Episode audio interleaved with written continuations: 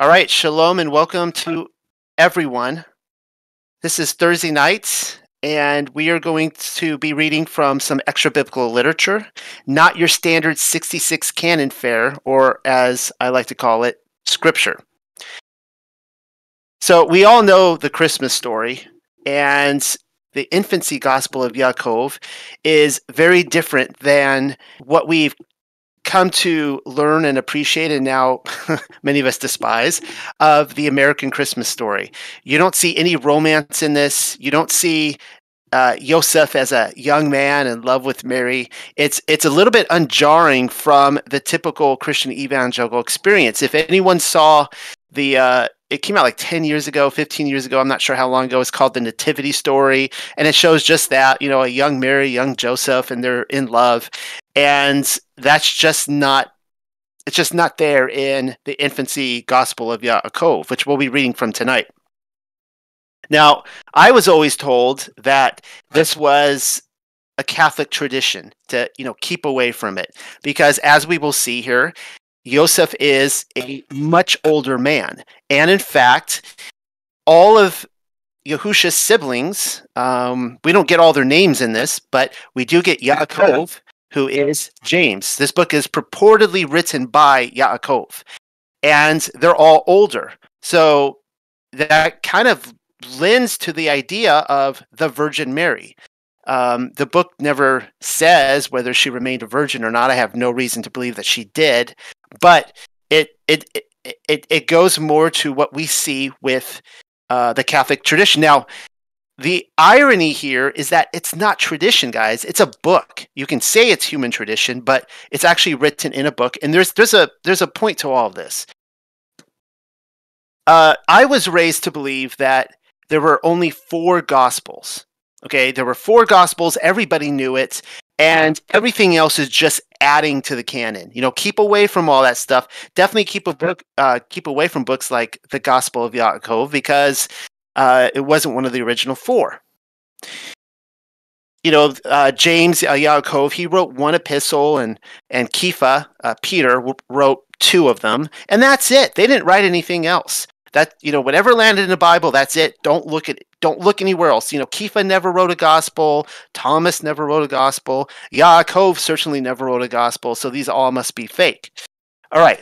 So i'm going to start tonight by reading from luke chapter 1 hopefully i can find it in my um no not to interrupt but um it, it, someone had mentioned last time that we are going to make a habit of was that for this meeting uh, blowing the shofar and uh, maybe starting with um, appealing to the Most High? Yeah, definitely. Does uh, Polly? Do you have a shofar handy tonight? Yes. Can you? Uh, let me. I'll pray first, and then if you could do the honors of blowing the shofar. All right. So let's pray. Our dearest Heavenly Father, the Most High, Yahuwah, thank you for this gathering of set apart believers, uh, those who are digging deeper into the truth and uh, seeking out your ancient path. And we pray that we would uh, continually be obedient to your ways, that we would repent of our sins and turn from them, turn from the ways of the world, and that we could be a shining light and salt to to the world, the, the darkness. And uh, we pray that you would continually bring, uh, you would continually wake up your children, uh, the house of Israel. We know that only you can do it; that we cannot do it. All we can do is is be a light on a hill and uh, wait for you to bring us the people. And so, thank you for this time, and we pray that um, you would be with us tonight in our conversation and that it would be wholesome and uplifting to you. We pray in the name of your son, Yahusha HaMashiach. Amen. All right, Polly, blow away.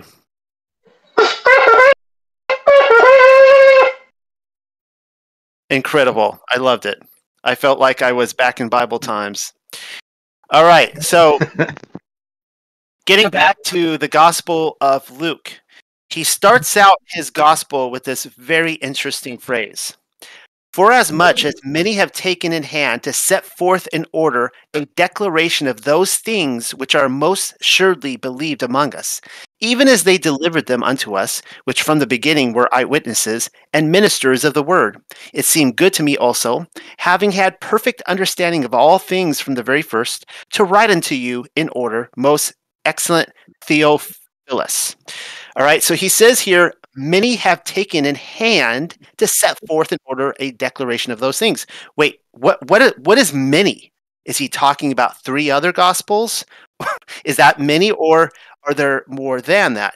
And as we will see in tonight's reading, you can you, you can totally see how if this was written by the brother of Yahusha, Luke is coming along and he's actually lifting passages from a trusted source and including them in his gospel.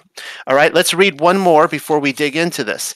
This one comes from the Gospel of Yohanan, John, the very last chapter, chapter 21, and 21 verses 24 through 25. He says this This is the talmid which testifies of these things and wrote these things, and we know that his testimony is true. And there are also many other things which Yahusha, Mashiach, did, the which, if they should be written every one, I suppose that even the world itself could not contain the sephers that should be written. Amen. So he's saying here that if every single thing that Yahusha did were recorded, you could not fill all the books in the world. That's a pretty tall order. All right, so just put that in the back of our minds as we read this week from the infancy gospel of Yaakov. And I'm hoping in, in a week to come, in a week or two, we will also read the infancy gospel of Thomas. All right, so, oh, also, I had a passage from Hebrews, but that's okay. We don't need to go over that tonight. All right, so if everyone looks in the general voice chat, I dropped a link to tonight's reading. You have to scroll up a little bit because people have been dropping in some fun memes. This is the infancy gospel of James or Yaakov. This is on my website, by the way. So anyone listening, you can go to the unexpected cosmology and just type in there in the little tiny magnifying glass the infancy gospel of James. It should come right up. It um, I every single week, every single Friday, I'm dropping in a new uh, extra biblical piece of literature, and this is just one of them. Or you could, of course, find this on a PDF online. All right, let's begin. Hopefully, everyone is there. Chapter one, because we've got a lot of ground to cover. It's about 24 chapters, and we should be able to get through it tonight. Chapter 1 In the histories of the 12 tribes of Israel, Joachim was an extremely rich man. He always brought a double offering to Yahuwah, telling himself, My offering for all the people is from my surplus, and my own offering to Yahuwah Elohim is for forgiveness, to atone for my sins. Just a reminder for anyone in the chat if you're um, if you want to turn off the microphone just so there's not background noise if you're uh, not going to jump in and talk anyone who wants to jump in at any time feel free to do so just please turn off your microphones until you jump in. As the great day of Yahuwah was drawing near, and the children of Israel were bringing their offerings, however, Rubel stood in his way, saying, You cannot offer your gifts first, because you have not conceived a child in Israel. And Joachim became extremely frustrated and went away to the history of the twelve tribes of his people, saying to himself, I will look in the history of the 12 tribes of Israel and see whether I am the only one who has not conceived a child in Israel. That's kind of interesting because it says that, you know, on Torah that uh, the obedient in the land will will have children. I now that I think about that, I should have looked up that passage, but it's there. And he searched and found that all the righteous people had raised children in Israel. So there it is. He looks back and he sees that all the people who were obedient to the Most High had children in the land. Of course, we are not in the land. And he remained himself, uh, he, and he reminded himself about the patriarch Abraham and that Yahuwah Elohim gave his son Isaac to him in his last days. Then Joachim was extremely frustrated and did not appear to his wife. So that's not going to help his cause of having a child, is it? But gave himself to the desert and pitched his tent there. He fasted 40 days and 40 nights. How interesting. All the while, Joachim was saying to himself, I will not go down for food or drink until Yahuwah my Elohim visits me. Prayer will be my food and drink. Um, that, that's a pretty cool picture there because he's, uh, you know, today people would turn to science or what have you, but he's basically saying he's he's he's pleading to Yahuwah, he's making his case known, and uh, you know, fasting and will he will Yahuwah hear his prayers? I I love that. Chapter two. Then his wife Anna mourned and lamented greatly for two reasons, saying, I lament that I am a widow, apparently because her husband has ditched her and he's living in the desert in a tent. And I lament that I am childless. When the great day of Yahuwah was drawing near, her servant Juthine, or I guess Euthine, said to her, How long are you going to humble yourself? Do you not see that the great day of Yahuwah is approaching? You are not allowed to mourn. Take this headband, which the leader of the activity gave me. I am not allowed to tie it because I am your slave, and it has a royal mark. Then Anna said, Get away from me. I did not cause these things, even though Yahuwah Elohim has humbled me greatly. Perhaps a crafty person has given this to you, and you have come to cause me to partake of your sin. And her servant Juthine said, Should I invoke a curse on you because you did not hear my voice? Yahuwah Elohim has shut your womb, and he will not give you offspring in Israel. So Anna also became extremely frustrated and removed her mourning garment, washed her head, and clothed herself with her wedding dress. Around the ninth hour, she went down to her garden to walk around. She saw a laurel tree and sat down under it. And after a rest, she petitioned Yahuwah, saying, Elohim of my ancestors, bless me and hear my prayer just as you blessed her mother Sarah and gave her son Isaac to her. It's kind of fun little note here that her husband, he looks back in history and he's looking at Abraham, and then she looks back through history and she's looking at Sarah. Just kind of a male and female perspective there. And Anna looked up to the heavens and saw a nest of sparrows in the laurel tree. Immediately, Anna cried out mournfully, saying to herself, oh me, who gave birth to me? What womb caused me to grow? For I was born cursed in front of the children of Israel. I am reviled, and they treat me with contempt, and cast me out of the temple of Yahuwah my Elohim. Oh me, what am I like? I am not like the birds of the sky, for the birds of the sky are fruitful before you, Yahuwah. Oh me, what am I like? I am not like domestic animals, for the domestic animals are fruitful before you, Yahuwah. Oh me, what am I like? I am not like the wild animals of the earth, for the wild animals of the earth are fruitful before you, Yahuwah. Oh me, what am I like? I am not like these waters, for these waters are fruitful before you, Yahuwah. Oh me, what am I like? I am not like this earth, for the earth produces its fruit in season and blesses you, Yahuwah.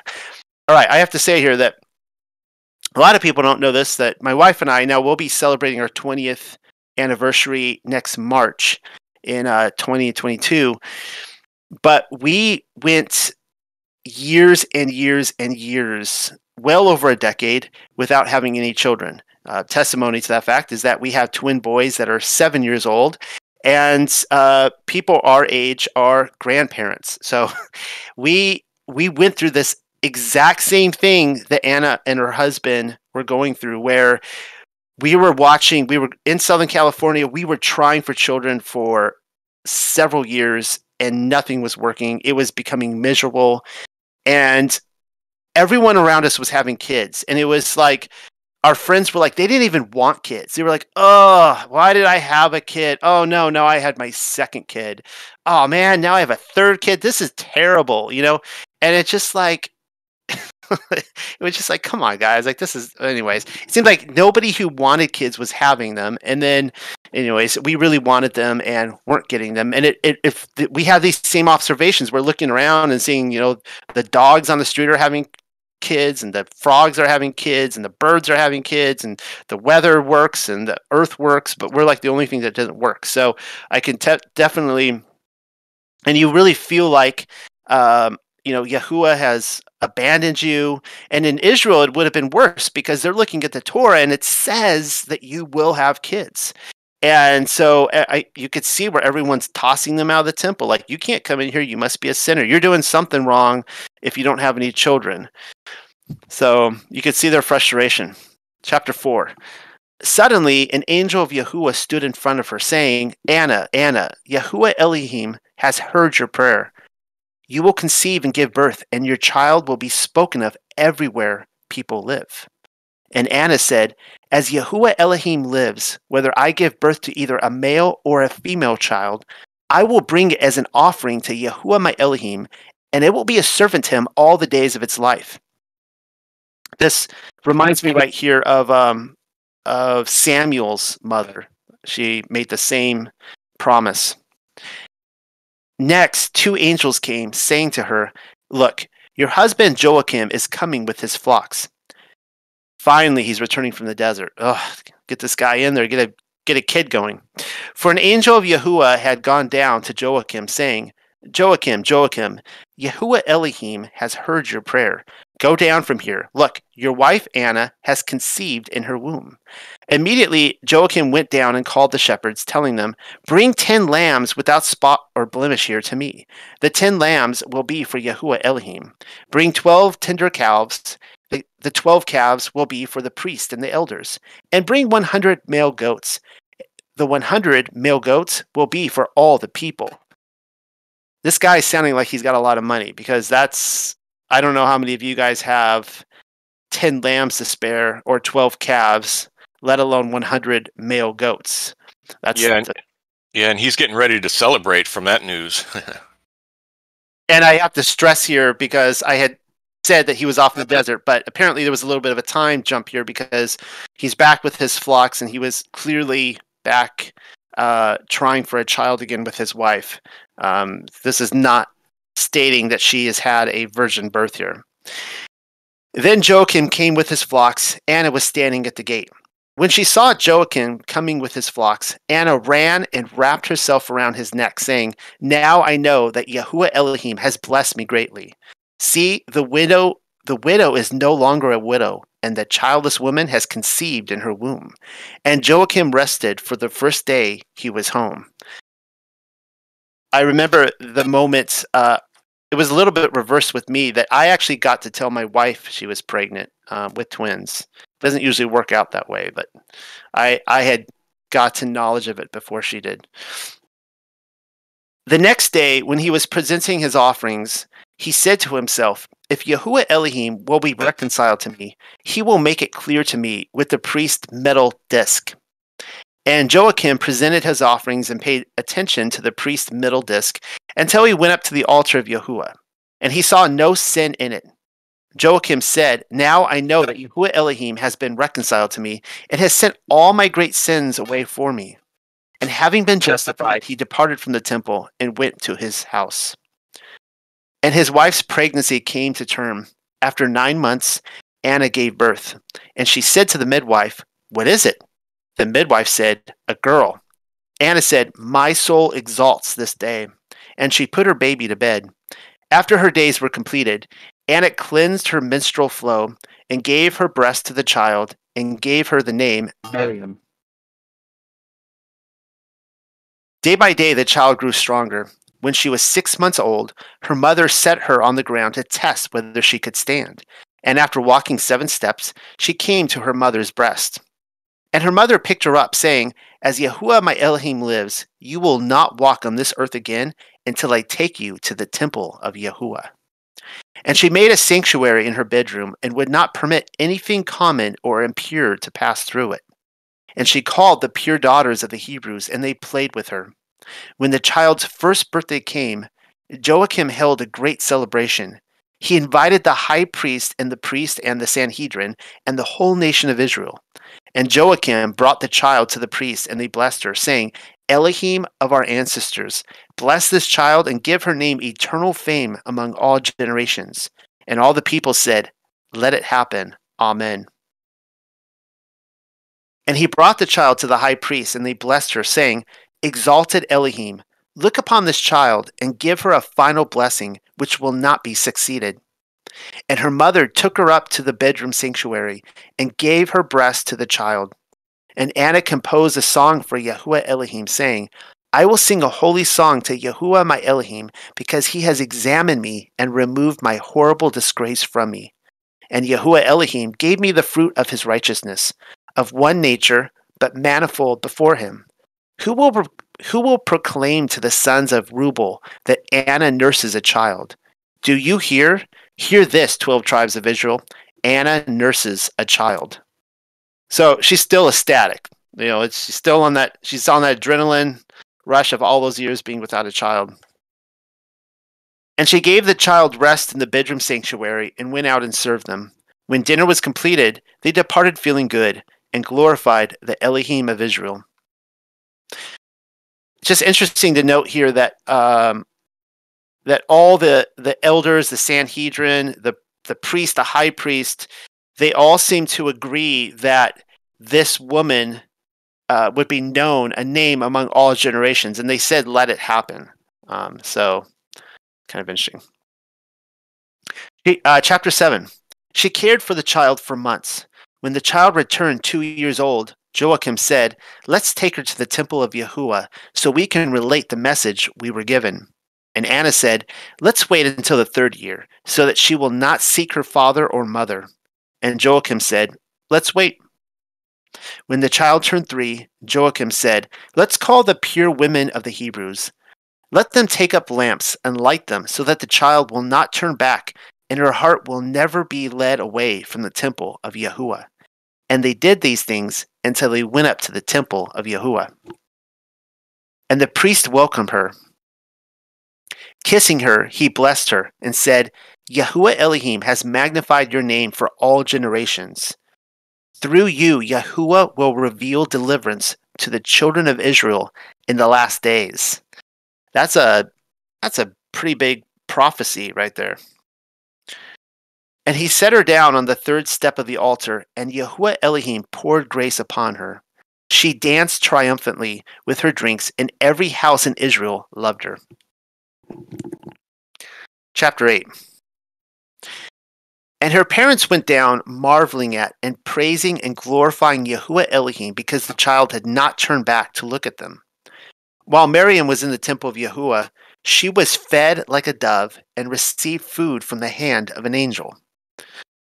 Now, that's going to, you know, give some people reason to pause like, wait a second here. But the more I read about the temple and the the Shekinah glory that was in this temple, and and the mere fact that, you know, when you're reading in Exodus, I think it's is it in Exodus or Leviticus, uh, Nadab and Abihu, and the strange fire that they presented, that you're actually supposed to bring this this offering uh, to the temple, and Yahuwah is supposed to light the fire for you. Like this was a, a, a supernatural place, and it, you know, as we come to see, the, the incredible thing is that even though Yahuwah's presence was manifested in this temple, and there were, I think there were just supernatural, miraculous things all the time. It would make total sense to me that she would be fed by an angel. It doesn't really matter because in the end, as Yahusha said, if they don't believe Moses, they're not going to believe him. And, um, you know, that's just the tragic nature that it doesn't matter if someone is in the presence of the Most High or not. That's not going to cause them to necessarily believe. When she turned 12, a group of priests took counsel together, saying, Now, why would they be concerned that she's turning 12? That the, the key phrase there is what we would call today puberty and they can't have an unclean woman in the temple. Yep. Look, Miriam has been in the temple of Yahuwah 12 years. What should we do about her now so that she does not defile the sanctuary of Yahuwah our Elohim? And they so of course if she had menstrual blood then that would obviously defile it. So they need to find they need she's becoming a woman now and they need to find uh, something to do. And they said to the high priest, You have stood at the altar of Yahuwah. Go in and pray about her, and if Yahuwah Elohim reveals anything to you, we will do it. And the high priest went in, taking the vestments with 12 bells into the Holy of Holies and prayed about her. That's kind of a nice little touch there that, you know, he's, he's taking in all these bells because, you know, if he falls over dead, you know, they're not going to hear the, they're not going to hear the bells anymore and they can drag him out. Suddenly, an angel of Yahuwah stood before him, saying, Zechariah, Zechariah, depart from here and gather the widowers of the people, and let each one carry a staff. And the one whom Yahuwah Elohim points out with a sign, she will be his wife. So we've just been introduced to a new character here, Zechariah. So the heralds went out to the whole surrounding area of Judea, and the trumpet of Yahuwah rang out, and all the men rushed in. I, I find that picture like uh, kind of funny. It's almost like it's almost like a reversal of the the parable of the the wise and foolish virgins. Like the call goes out, and all the guys are like what what what, and they're like rushing in, like you know they they they want this bride for themselves. It's kind of funny. And then and then we're introduced to Joseph right here, and the the first line is throwing down his axe. So he's a he's a manly man here, throwing down his axe. Joseph went out to meet them, and after they had gathered together with their rods, they went to the high priest. After receiving everyone's rod, the high priest went into the temple and prayed. When he was finished with the prayer, he took the rods and went out and gave them to each man, but there was no sign among them. Finally, Joseph took his rod. Suddenly, a dove came out of the rod and stood on Joseph's head. And the high priest said, Joseph, Joseph, you have been chosen by Lot to take the virgin into your own keeping. And Joseph replied, saying, I, I love this reply. I have sons and I'm old while she is young. I am not uh, I will not be ridiculed among the children of Israel. I mean, he's he's basically saying like, what am I going to do with her? I'm an old guy. Like I I'm not interested in young girls. And the high priest said, Joseph, fear Yahuwah your Elohim, and remember what Elohim did to Dathan and Abiram and and uh, Korah. Uh, I guess uh, Korah's rebellion here. How the earth split open and swallowed them because of their rebellion. Now fear Elohim, Joseph, so that these things do not happen in your house. Fearing Elohim, Joseph took her into his own possession. And he said to her, Miriam, I took you from the temple of Yahuwah, and now I bring you into my house. I am going out to build houses, but I will come back to you. Yahuwah will protect you. Chapter 10 Meanwhile, the priests were meeting together, saying, Let us make a curtain for the temple of Yahuwah. And the high priest said, Call the pure virgins from the tribe of David to me. And the servants went out and sought and found seven virgins. And the high priest remembered that the child Miriam was from the tribe of David and was pure before Elohim. So the servants went and out and got her. And they brought the woman into the temple of Yahuwah, and the high priest said, Cast lots to see who will spin the gold, and the pure, and the linen, and the silk, and the violet, and the scarlet, and the true purple threads. And Miriam was appointed by Lot to the to the true purple and scarlet threads. And taking them, she went to her house. This was this was at the same time Zechariah fell silent, and Samuel replaced him until Zechariah could speak again. Miriam was spinning the scarlet thread which she had taken. And she took the cup and went out to fill it with water. Suddenly, a voice said to her, Rejoice, blessed one, Yahuwah is with you. You are blessed among women. And Miriam looked around to the right and to the left to see where this voice came from. And trembling, she went into her house. Setting down the cup, she took the purple thread and sat down on the chair and spun it. Uh, I have to add here that the the purple thread is is really interesting, especially since we were talking about the purple tassels and um, I, I don't know if you have any thoughts on that, Michael, Rob, anybody, but jump in because um, we were discussing the the different colors. Suddenly, an angel stood before her, saying, "Do not be afraid, Miriam. You have found grace before Yahuwah of all. You will conceive from His word." Upon hearing this, however, Miriam was distraught, saying to herself, if I conceive from Yahuwah Elohim who lives, will I also conceive as all women conceive? That's a good question to ask.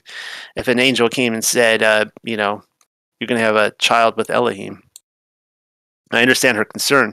And the angel of Yahuwah said, Not like that, Miriam, for the power of Elohim will come over you. Thus, the Holy One who is born will be called Son of the Most High, and you will call his name Yahusha, for he will save his people from their sins.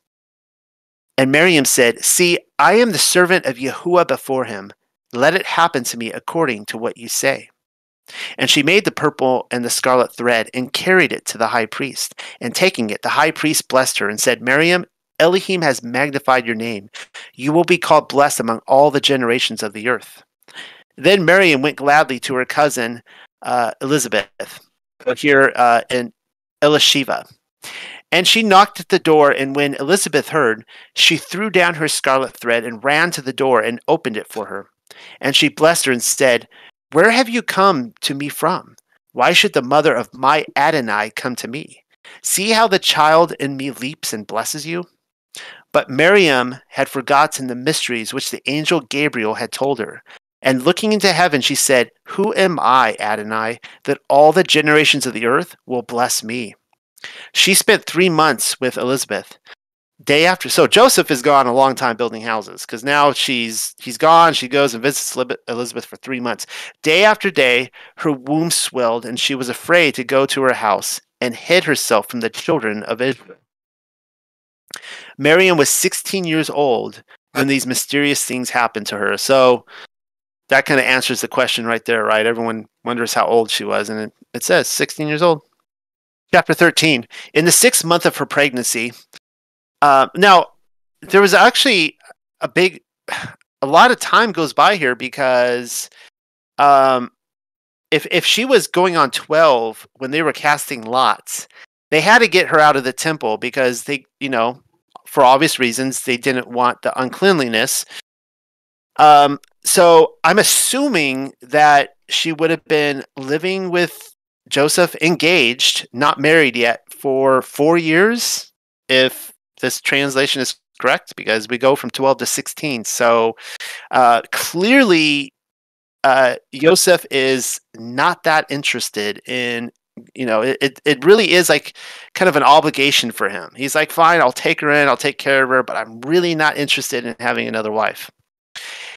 In the sixth month of her pregnancy, Joseph came from his house building and went into the house to find her swelling. This is great, guys. This this is one of those moments that made me like almost like fall out of my chair. And for the record, I've never actually fallen out of my chair, but it's you know metaphorically I did here. And he struck his face and threw himself on the ground in sackcloth and wept bitterly. How can I look to Yahuwah Elohim? What will I pray about her, for I took her as a virgin from the temple of Yahuwah and did not guard her. So he's blaming himself here, right? He's responsible for this. Who has set this trap for me? Who did this evil in my house? Who stole the virgin from me and defiled her? Has not the story of Adam been repeated with me? For while Adam was glorifying Elohim, the serpent came and found Eve alone and deceived her and defiled her. So it has also happened to me. All right, so right here we're seeing a clear cut, night and day definition of serpent seed. I mean, he's basically saying, oh my goodness, what happened to Adam? Adam was on his side of paradise, he wasn't paying attention. Eve was left alone, and, you know, Satan came and slept with her and produced a seed, and this is now repeating. Someone was going to say something. Yeah, uh, this is to- this is so uh, uh, sorry, this just hit me. This is I think this is so freaking awesome because he's literally saying, "Oh my gosh, the same thing that happened to Adam happened to me," but it's literally the exact opposite of what happened to Adam is happening to him. Where instead of the serpent having a seed, it's Yahuwah having a seed. It's I don't know. I just thought it was super cool. Just the the juxtaposition and it lays it out so clearly. It's like, oh my gosh, this is so evil, and then you can tell that at some point in the near future he's gonna find out and he's gonna be like, no, this is actually the exact opposite. This is the polar opposite of what I'm expecting. Um, so I just wanted to add that. Well, yeah, and it's it's a great mirror to the Genesis story because when it happens the first time, and we have read in here from the Targum where it straight out says that Eve or Hava desired the angel, and that Cain came out not looking like Adam. Uh, you know, like where Yahusha says, "To see me is to see the Father." That's basically uh, a father-son statement, right? He has the physical appearance of his father, just like Abel and Seth it said looked like Adam. Adam looked at Seth, and uh, oh, he looked at Abel, and he, and Abel looked like him. To see Abel was to see Adam, but to see Cain was to see Satan. And when that happened, there was, of course, the prophecy of the Son of Man, right? And boom. So here we have, just like you said, like a mirror reversal image. And Yosef got up from his sackcloth and called her and said to her, after having been cared for by Elohim, what have you done? Did you forget Yahuwah your Elohim? You who were raised in the Holy of Holies, you who received from the hand of an angel, do you know how much you have humiliated yourself? Now, according to Torah, if um, if Miriam truly was raped, uh, we see um, in the book of Susanna where a case where Susanna is being raped by these two priests or holy men or elders of the community, and she cries out. Torah says, "Look, just cry out, like cry for help." And so, if Miriam really was uh, taken advantage of, uh, she should have made it known, and she didn't. So, either way, it's not looking good for Mary at this uh, for Miriam at this point. Then she wept bitterly, saying, I am pure, and I did not know a man. And Yosef said to her, Where did this thing in your womb come from then? Such sarcasm. But she said, As Yahuwah my Elohim lives, I do not know where it came from. Chapter 14. Oh, by the, the by the way, we, we see it again.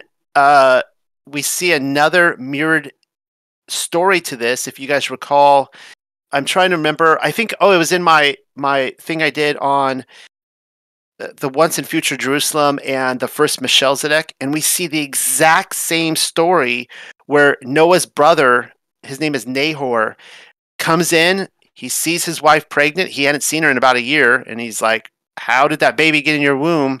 And she gives like the same response, like, "I don't know. I just started getting bigger every day. I I, I really don't know."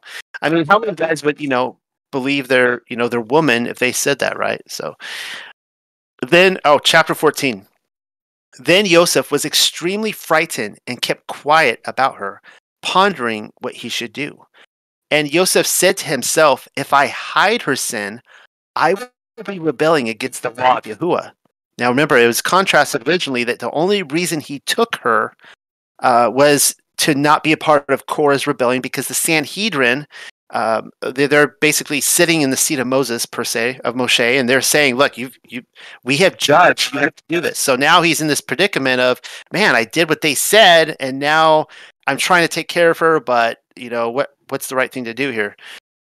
And if I expose her to the children of Israel, well, I'm afraid that the child in her might be angelic, and I will be betraying innocent blood to a judgment of death. Good thinking, Joseph. What then will I do about her? I will send her away from me secretly. And night overtook him, and suddenly an angel of Yahuwah appeared to him in a dream, saying, Do not fear this child, for the child in her is from the Ruach HaKodesh. She will bear a son for you, and you will call his name Yahusha, or Yahushua if you prefer. For he will save his people from their sins. And Joseph arose from his sleep and glorified the Elohim of Israel, who had given grace to him and he guarded the child. Chapter 15 Then Annas the scribe came to him and said to him, Joseph, why have you not appeared to our traveling group? And he said to him, Because I was worn out from the trip and rested my day, my first day back. I guess that may not be a total lie, since he could have really truly been worn out. He is an old man, and Annas turned and saw Miriam pregnant. Uh oh. And he ran off at top speed to the high priest. And he said to him, Look at Joseph, the one you bear witness for. He has broken the law badly. And the high priest said, What is this? And he said, The virgin which Joseph received from the temple of Yahuwah, she's not a virgin anymore. Uh, it says, He defiled her and has stolen her wedding festivities and has not revealed it to the children of Israel. So I, I'm guessing here that the the wedding festivities, uh, what um, the, um, I don't know if if these are like marriage rites, but I I'm taking this and correct me if I'm wrong. That what he's saying there is that you know um, you know brides nowadays. I was just talking to my wife about this the other day. Every bride magically becomes a virgin on her wedding day. She has a a, a white gown. Um, and I don't mean to be cruel. I'm not trying to be cruel, but back then they would have uh, like a, every woman would receive a white sheet, and the the husband, the groom, would take that white sheet uh, in with the bride, and then he would hand that over to the bride's parents afterwards, and it had better uh, have blood on it uh, as kind of a token um, of the fact that they delivered a virgin. And so, correct me if I'm wrong, because what I'm reading is like he basically defiled her and he didn't hand over the goods. I don't know. You guys tell me.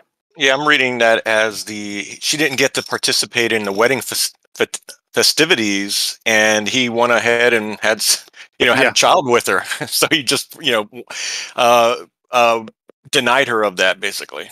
Now I've I was thinking about this passage a lot because there there there's nothing in the law uh, in Torah about wedding festivities, and in fact, um, my favorite wedding story comes from uh, when Abraham has Eliezer go back to to Ur to Babylon and find a bride from his brother, and he brings back Rebecca and of course, you know, she agrees to it. She's she's riding on the camel. She sees Isaac from afar. She veils herself. She slips off, and basically, it was like the two of them agreed. They went straight into the tent, and they were a married couple.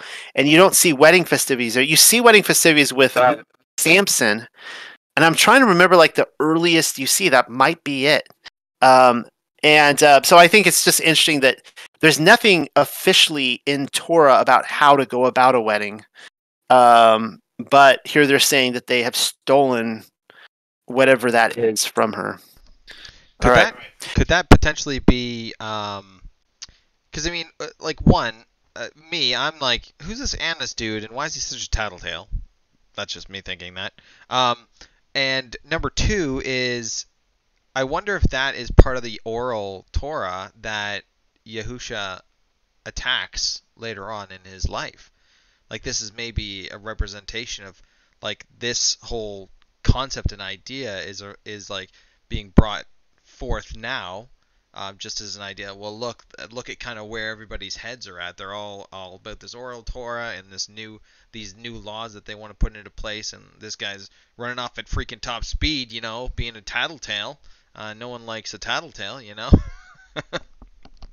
Yeah, I mean, it could be because the the Pharisees were definitely coming into force at that time. The Sanhedrin were still in control, um, and the, it was definitely being heavily developed by the before Yahusha was born. So yeah, that could very well be. I'd have to look more at it, guys. I don't know. I don't know. All right, and he said to him, "Has Joseph done these things?" And he said to him, "Send a servant, and he will find the virgin pregnant."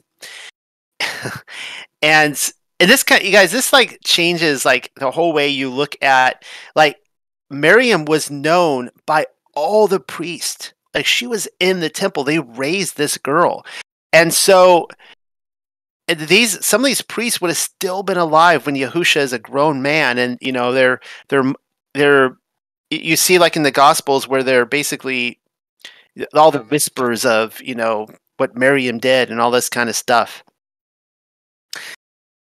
And the servants went and found her just as he said, and they led her with Joseph to the law court, to the to the uh, Sanhedrins there. And the high priest said to her, Miriam, what is this? How have you humiliated yourself? Did you forget Yahuwah your Elohim? You were raised in the Holy of Holies and received from the hand of an angel. You who heard their songs and danced before them. What is this?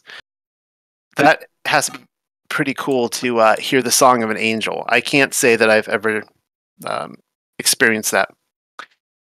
And she wept bitterly, saying, As Yahuwah Elohim lives, I am pure before him, and I did not know a man. And the high priest said, Yosef, what is this? But Yosef said, As Yahuwah lives, I am pure from her. And the high priest said, Do not lie, but speak the truth. You stole your wedding festivities and did not reveal it to the children of Israel. And you did not bow your head before the mighty hand that it should bless your seed and Yosef was silent. I'm actually really surprised that Yosef is being accused here because he was off this whole time working. So truly, his uh, his boss, his manager, whoever this you know Annas guy is, um, could at least test attest to that. Like, yeah, like I can, um, I can give him an alibi. You would think they would be going more after. Uh, Miriam at this point, but maybe it's because he's covering for her and they see that as highly suspicious. Like, why would he cover for her? And the high priest said, Return the virgin which you took from the temple of Yahuwah. And Yosef, becoming fear, uh, tearful, and the high priest said, So it looks like there's a little bit missing there from the text. And the high priest said, I will give you the water of Yahuwah's wrath to drink, and it will make your sin clear in your eyes. guys, where do where do we see this before? This is not tradition. This comes from Torah, and this is the um, the I'm assuming this is the jealousy uh, drink that is given to women that are um, th- uh, accused of committing adultery. But here they're actually, interestingly enough, they're giving it to Yosef too. They're giving it, usually, according to Torah, it's like a guy, a husband suspects his wife, brings her in and you know her like her thighs will swell and all this kind of stuff if she is truly guilty. But here they're like okay we're giving it to both of you because i we think you're both guilty here. You guys know something you're not you're not talking. And and taking the water the high priest gave it to joseph to drink and sent him out into the desert. And he returned unharmed. I don't know why they would do that because you're supposed to see like the belly and everything swell there. Um, I don't know if anyone has any thought on that. They expected him. It's almost like the Azazel uh, goat or something like that. What you see happening here, they sent him out, and I guess they expect him to die or something out there. Yeah, and he think, go ahead. I think they send them out because if they did commit some sin, it it, it will sh- uh, manifest itself outside for everyone to see. Perhaps that's why. Ah. Oh, okay. All right. Yeah.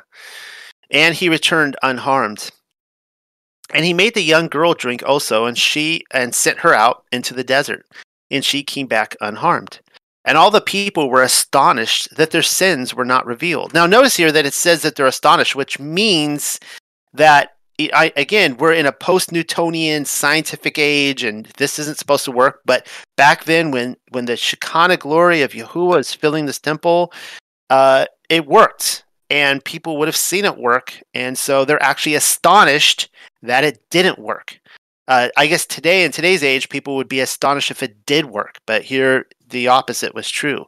And the high priest said, If Yahuwah Elohim has not revealed your sins, I will not judge you either. And he released them. So here they're acquitted.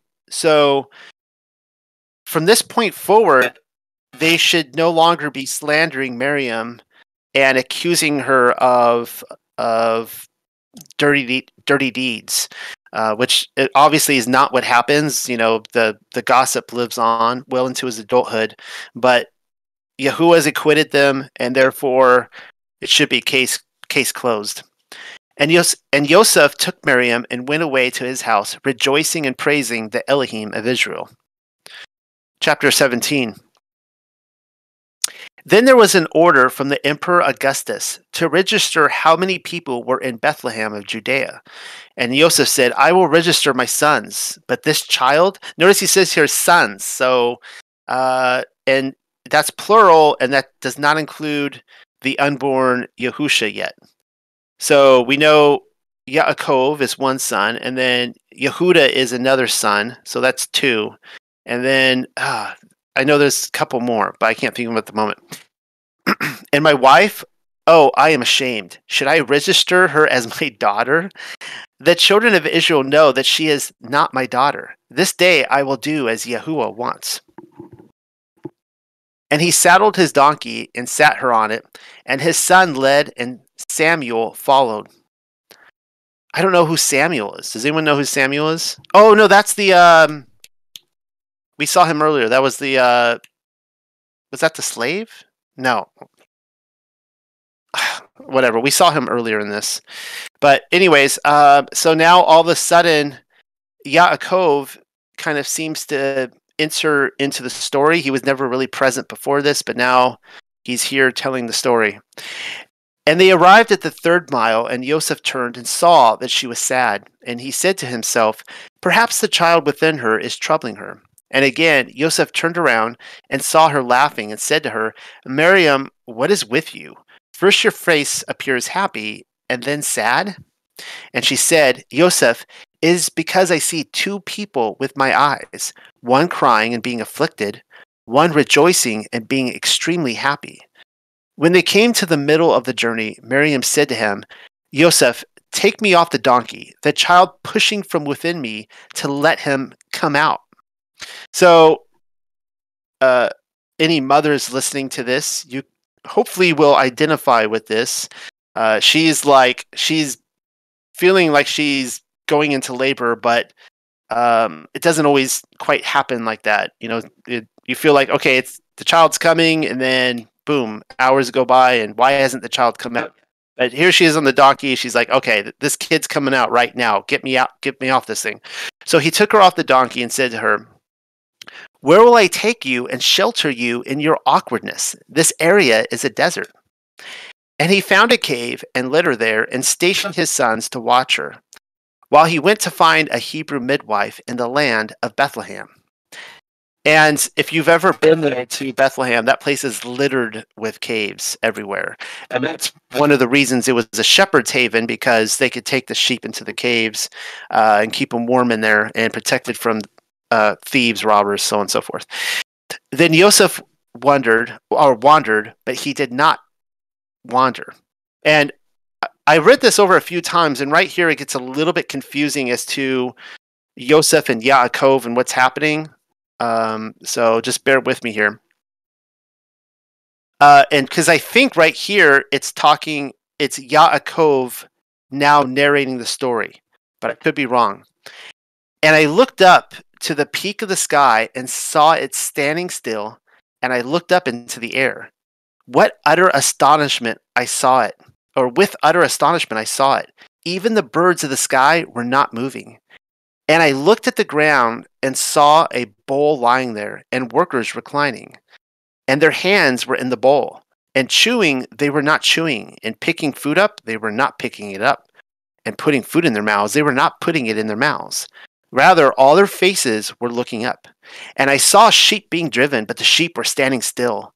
And the shepherd lifted up his hand to strike them, but his hand remained above them. And I saw the rushing current of the river, and I saw goats in their mouths resting in the water, but they were not drinking. And suddenly everything was replaced by the ordinary course of events. All right, now this right here, this paragraph that we just read, it, it looks like something out of the Matrix. Like if you had like a, uh, one of those cameras turning around, and then it just like pauses, and everything is frozen in time. And and people, this is one of the biggest reasons why this book is criticized by scholars and other people. They're like, oh, don't pay any attention to this book. This is so unbelievable. But uh, as my friend Adam Fink would, would say, but I'm here to tell you that this is this makes it way more believable for me. I had this is like it's almost like that scene in Saving Private Ryan, you know, when Tom Hanks he goes up on the beach uh, at Normandy and he's looking around and everything's in really slow motion. And he's kind of like he's outside of time and he's just seeing these things progress and then it speeds up really quickly. Well the same thing happened here. Well the same exact i had the exact same experience when my twin sons were born and i remember it, it, it was kind of like being in shock i guess you know it, it's a very uh, uh clearly yaakov i mean he's a he's a young man he's a, a we don't know how old he is. Maybe he's a boy. He's old enough that it appears like Yosef uh, he's he, he's left his son now to go find a midwife, And and Yaakov's like, what am I supposed to do with your wife, uh, father? Um, she's maybe she was his age for all we know. It's a really awkward moment to, you know, he's got to get his hands down there and his face down there to catch his baby if it comes out. And he's in shock. I had the same experience and I remember I actually I delivered both of my sons. I reached in there, I grabbed their heads, I pulled them out, and um, and I'm I basically I handed I, I quickly handed my first son to the, the midwife there. We had a home birth in our own bed. And I handed my son off. They kind of cleaned him up. And then my wife had to get ready to have her second child. And they handed me him. And I remember um, I remember looking around at the room and everything was just like this, really super slow. Like I was conscious of everything that was happening, spatial depth. Um, and I was like, why is everyone moving so slow? And I remember the the midwife handed me my first son, Eric, and she put him in my arms. And I said, I remember saying, I don't know how to hold a baby. And you know, I had never held a baby before. And what's incredible about being a parent, so Yaakov is and probably Yos, Yosef has been through this before, but Yaakov is like, what in the world? And and what's amazing about being a parent, and hopefully everyone here who is a parent can identify with this, there's something like a natural light switch that it just boom, it just it just clicks on. And I remember I, you know, as soon as he was in my arms and I'm holding him, I'm like, I can do this. Like I, I, I know how to do this. But in that moment, I remember saying that. So that was my experience. And when I read this, I I identified with the same thing. And the very fact that he's writing this again gives the credibility to me. Like, who would write something like this? Why would you write this? This sounds like a first person experience to me. Yeah, no. Uh, go now, ahead. Now it makes sense to me in uh, verse three when it said, "Then Jo, then Joseph wandered, but he did not wander." And then, Ah. after, yeah, then after you read this, and it's like, ah, that's what that means. Yeah, I didn't catch that because, yeah, absolutely. Thank you for pointing that out. sure. All right. Chapter 19. And I saw a woman coming down from the mountain, and she said to me, Man, where are you going? And I said, I am seeking a Hebrew midwife.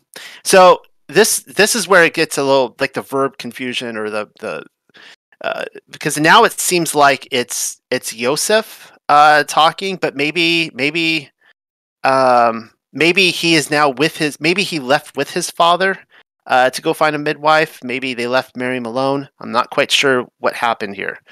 So repeating this again because we see it's I. So Yaakov is writing this, but we see Yosef a little bit further down. So and I saw a woman coming down from the mountain, and she said to me, "Man, where are you going?" And I said, "I am seeking a Hebrew midwife." So is Yosef talking here or Yaakov? I'm not sure. Replying, she said to me, "Are you from Israel?" And I said to her, "Yes." Then she said, "And who is giving birth in the cave?" And I said, "The one who has pledged to be married to me." Okay, so now I guess it's it's Yaakov uh, speaking. So that's So- that's the Maybe uh, sorry to interrupt, but maybe it's possible that, um, like when when it says then Yosef wandered but did not wander, that's the beginning of like this whole, this whole like scene, because he's the first one of these people who is doing something but not doing something, and then it starts everything else is doing something but not doing something, and then and then and so he doesn't actually wander anywhere. He he goes to start to kind of wander off and doesn't because a woman comes down from the mountain almost immediately, almost like she resets the scene and it starts moving again. Uh, Hmm. When she when she just shows up, she's like a they call it a godsend, but like she's like literally a gift from Yahuwah before he had a chance to go wander off and search for a midwife in the middle of nowhere. Uh, that's how I read it, at least. See, this is why you guys are here. That's that's perfect. That's that makes total sense. Uh, okay, and she said to me, "She is not your wife." And I said to her, "She is Miriam, the one who was raised in the temple. I won her by lotto uh, to be my wife. A very romantic of you there, uh, Yosef. She is not yet my wife, but has a fetus from the Ruach Hakodesh." And the midwife said, "Really?" and Yosef said to her, "Come and see." So the midwife went with him, and they stood near the cave, and a dark cloud was hovering over the cave. And the midwife said, My soul glory uh, glorifies this day, for today my eyes have seen a miracle. Salvation has come to Israel. And by salvation, there, she's saying Yeshua, Yahush, Yahusha has come to Israel. And immediately the cloud withdrew from the cave, and a great light appeared in the cave, so that their eyes could not bear it. Now, we we see this again. You know, people are gonna be like, "Oh, that's unbelievable," but it's like, well, if you start reading these uh, extra biblical literature, like uh, the Book of Noah, that is at the end of Enoch, the writings of Abraham, uh, Second Enoch with the uh, the birth of the first Melchizedek. Oh, actually, no, the first Melchizedek doesn't glow, but but Noah, when he was born, that guy was glowing, and like his eyes were aflame, and the the whole household couldn't bear it. It was like he was lit up like the sun. So, uh, again, this is not out of the realm of what we've seen in other books.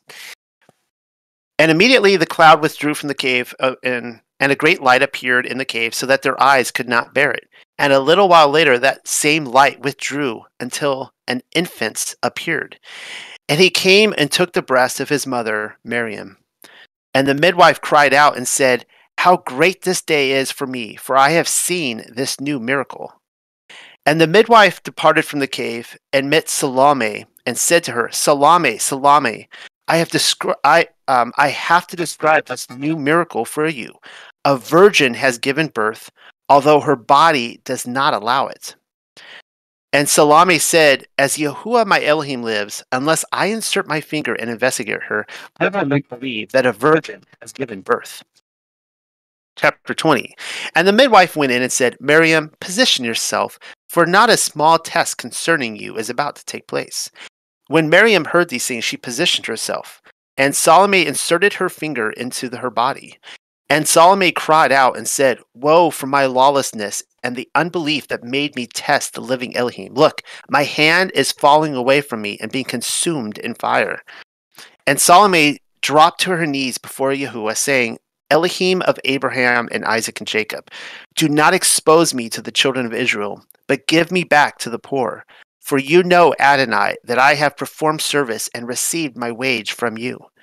Suddenly, an angel of Yahuwah appeared, saying to her, Salome, Salome, Yahuwah of all has heard your entreaty.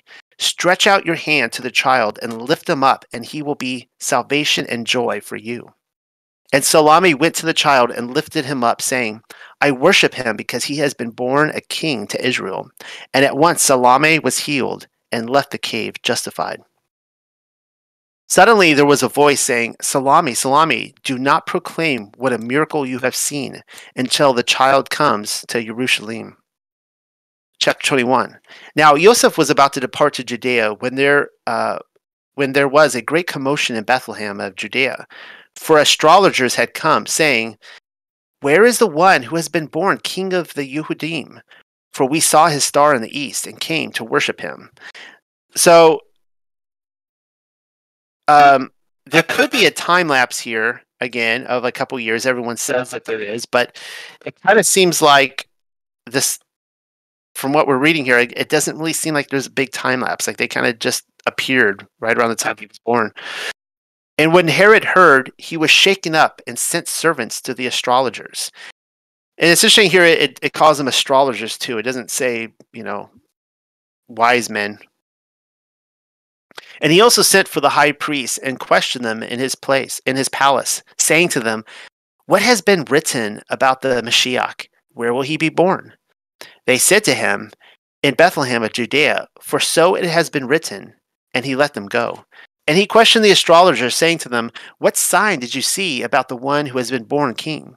And the astrologers said, we saw, we saw a star shining with incredible brilliance amidst the constellations, and making them seem dim. And so we knew that the king had been born in Israel, and we came to worship him.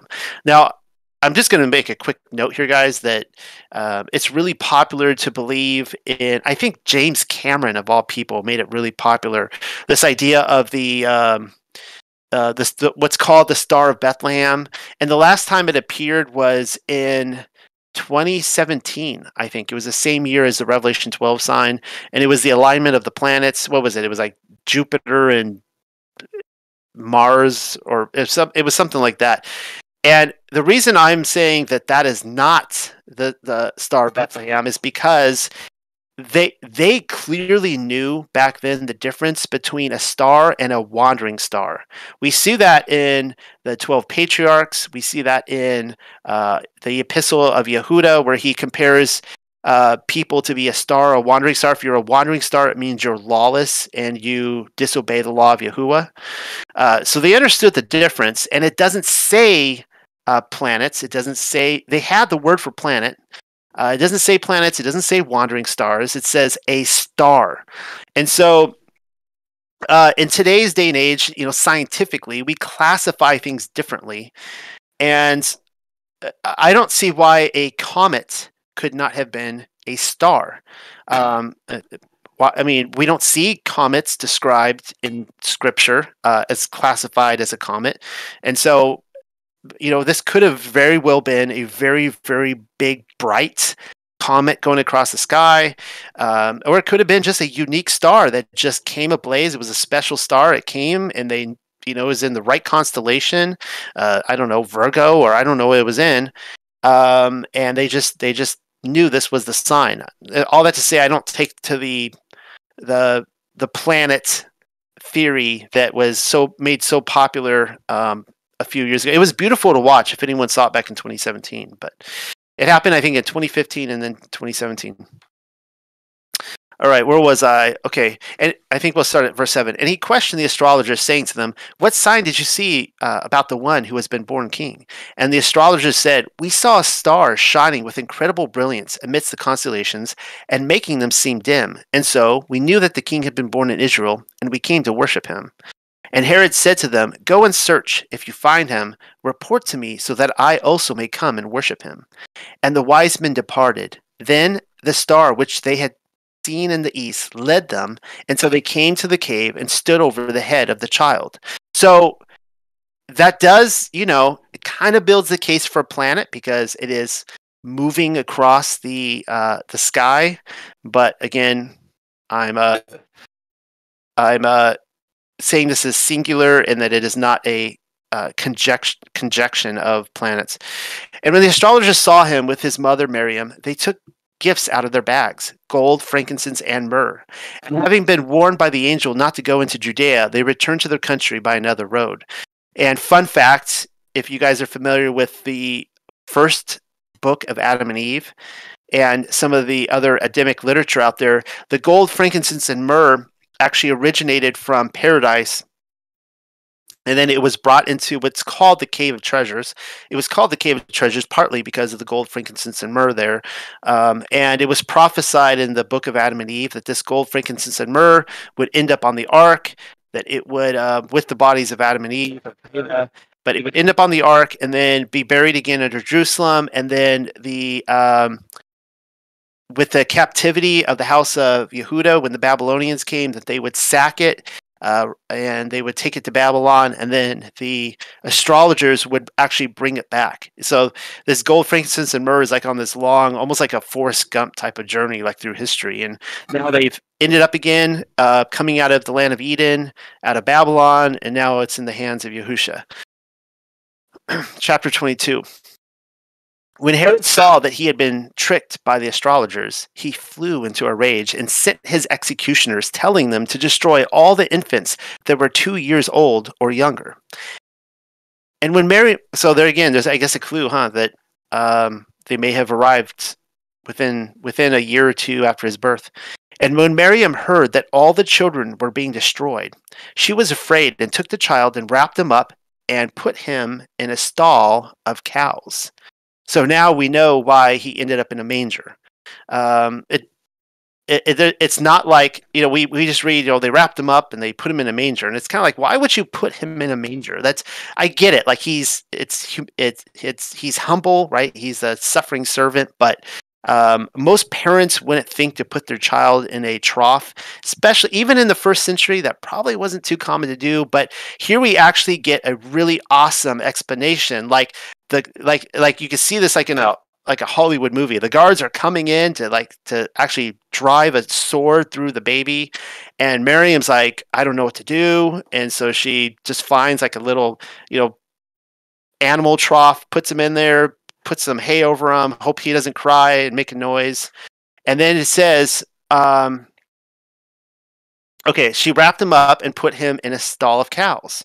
And now Elizabeth re enters the story. And when Elizabeth heard that Johannan was being sought, her son, she took him and hid it for the hills.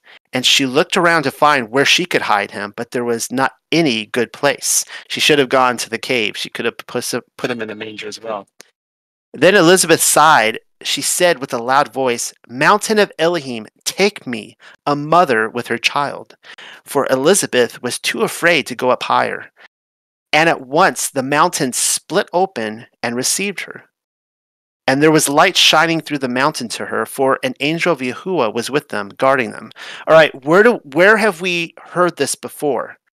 This is something that later in his life Yahusha will say that you know that you know uh, a mountain will you know move for you, right? You like your faith can move mountains, and if, if this I don't know. Like if, if he's basically he's being raised, he's growing up with Elizabeth and and Miriam, and they're telling him stories about what it was like when uh, he was born, and they're rehearsing the story of a mountain that just split open for her. Uh, you could totally see how he worked that into his um, his his speech. But I wanted to pull up. Uh, I had to look long and hard for this. It turns out it's in the writings of Abraham. I thought it was in the book of the Order of the Ancients, but this is Melchizedek literature. And in the writings of Abraham, chapter 99, it says this For Elohim had sworn unto Enoch and, and unto his seed with an oath by himself that everyone being ordained after this order, after the order of Melchizedek, and calling should have power by faith to break mountains. Um, so there we have uh, they're a reference to the Melchizedek priesthood, which we know Yahusha was, and let's just throw Johannan the Baptist in there. I don't see why he would not be a part of the Melchizedek priesthood. Um, and there we see it. We see the mountain split open. Also, a kind of an interesting thing that occurred to me was that this uh, this whole situation seems to quite mirror quite nicely um, Moshe and uh, and and his whole situation there when you know he was being hidden and a lot of the uh, you know babies were being killed. Um, kind of interesting. Yeah. and he had an older sister named Miriam too. All right. Uh, all right. Did someone else have a comment? Okay. Chapter 23.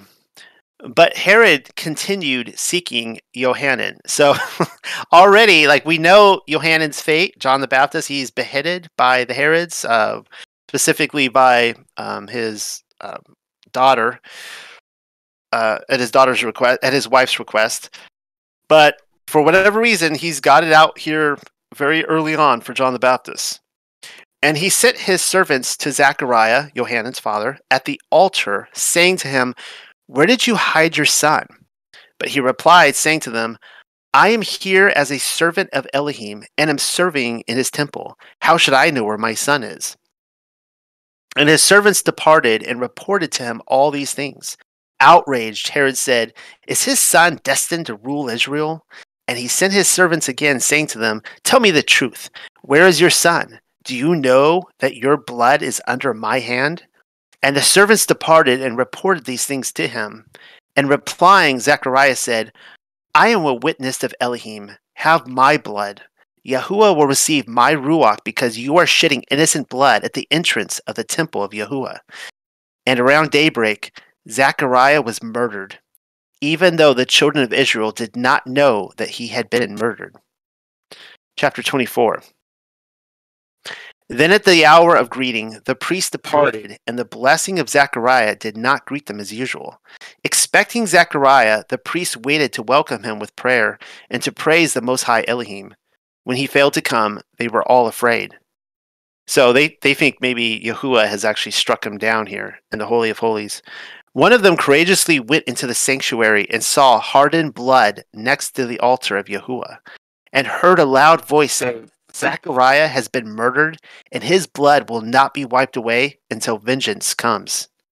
When he heard these words, he was afraid and went out and told the priests what he had seen and heard.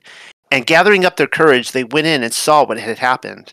And as the panels of the temple cried out, they ripped the robes from the top down, and they did not find the corpse, but they found his blood, which had turned to stone. And fearing, they went out and reported to the people that Zechariah had been murdered. And all the tribes of the people heard, and they mourned and wept for three days and three nights. Then, after three days, the priests deliberated about who they should appoint to take the place of Zechariah. And the lot went to Simeon, for he was the one to whom it had been revealed by the Ruach HaKodesh that he would not see death until he saw the, the Mashiach in the flesh. I, uh, chapter 25, I, Yaakov, wrote this history when, they were, when there was unrest in Jerusalem at the time Herod died. I took myself into the desert until the unrest in Jerusalem ceased. All the while, I was glorifying Elohim, who gave me the wisdom to write this history. And grace will be with all who fear Yahuwah. Amen. And thus concludes the infancy gospel of Yaakov. So, what did you guys think? Excellent. That um, I love how Rob Skiba had said it maybe a while ago. He said the biblically endorsed extra biblical texts, and it seems like the more these things, more of these extra biblical texts that we read, the more they witness to each other. Like the serpent seed and a bunch of other stuff, just like comes right into line, and and just like it's it's crazy. Like why would they remove it? It just it just makes so much more sense this way. Like it doesn't make any sense the other way. Yeah, there's a, another uh, book I have too on John the Baptist, which doesn't give a lot of more insight into him, but uh, it has the same story of his father being murdered in the temple. And uh, what you know what you know what I don't get is why when Yahusha said that uh, you, there was nobody greater uh, than Yohanan, and he's like, by the way, he was Elijah. You would think that that there would be a lot of literature written on that guy, but we, you know, there's all this speculation. Did he really write the scrolls in, in Qumran and all that kind of stuff? We really don't know, but you would think there would be more on that guy. All right. Any other any observations anyone had? Yeah, and the serpent seed thing is interesting because at the very least, uh, whether you agree that this is scripture or not, and however we want to interpret scripture uh, or the definition of scripture, um, at the very least, we see a text that is very much on board with the serpent seed doctrine. And it's really hard for me to believe that that would be a Catholic text because uh, I don't see evidence that the Catholic Church uh, was in any way, shape, or form endorsing serpent seed. But the interesting thing here that I also noticed was in that line that if you had these um, Sadducees and Pharisees, maybe the beginnings of the Catholic Church movement, um, like revering this Mariam character, this Mary, the the the whole worship of Mary could. E-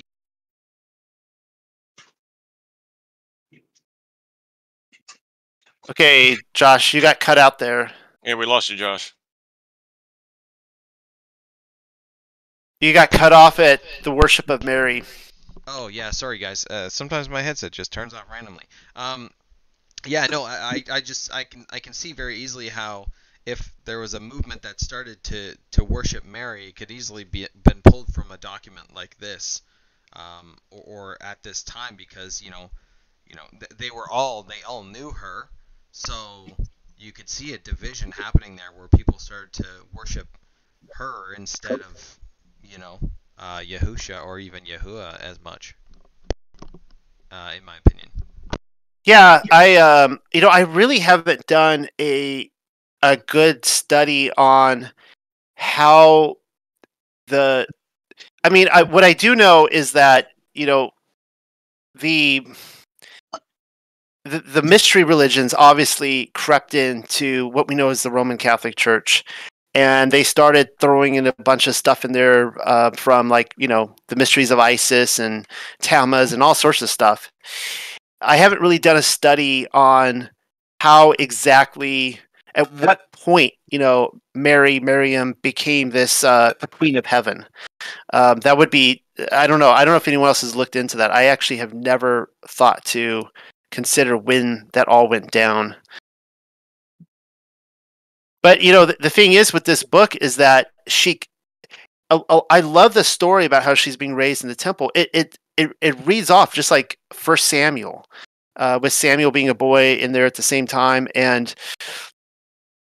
uh, all these all the customs we see in there, we see a little bit of a mix of perhaps oral tradition of oral Jewish tradition that's starting to creep in, but we see a lot of stuff in there from Torah and the law, and that's what I what I said last week. One of the things I look for in these books, uh, particularly the New Testament, um, is what is their reverence towards Torah, towards the law, and what is their knowledge of it. And it seemed to be the writer of this book had a very excellent uh, knowledge of all of that.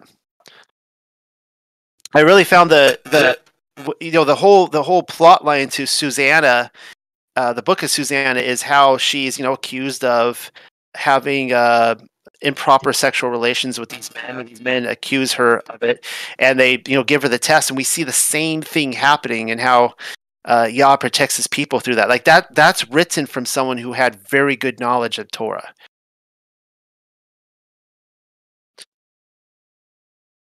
All right, guys. Well, we can keep talking about this um, before it gets too late. I, Dave, are you are you still among the living right now? Are you with us? Yeah, I'm here. Dave, can you are you capable of doing a, a book drawing right now? Do you have the the goods and the the the program in front of you? Yep.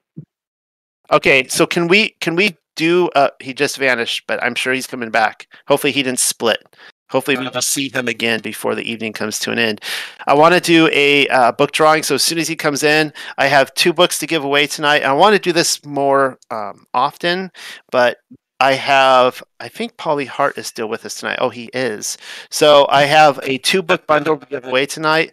I have My Flat Earth Why I Believe in God's Creation by Polly Hart, which includes some guest authors and also uh, my own book, which I haven't given away yet in, in, all of these meetings, The Unexpected Cosmology. So it's a two book bundle. So as soon as he get back, he gets back in, we will That's give that away. Here. I'm just up at the top. Oh, he's I, oh, I, he's I, listening. I put my screen on so you guys can see it. It says right. Dave is live. All right, random name. So there is. Oh. Oh. Watch watch Polly with his own book. You can't put me in there, and you can't put Polly in there. Hang, hang on, I have to turn off my ad blocker.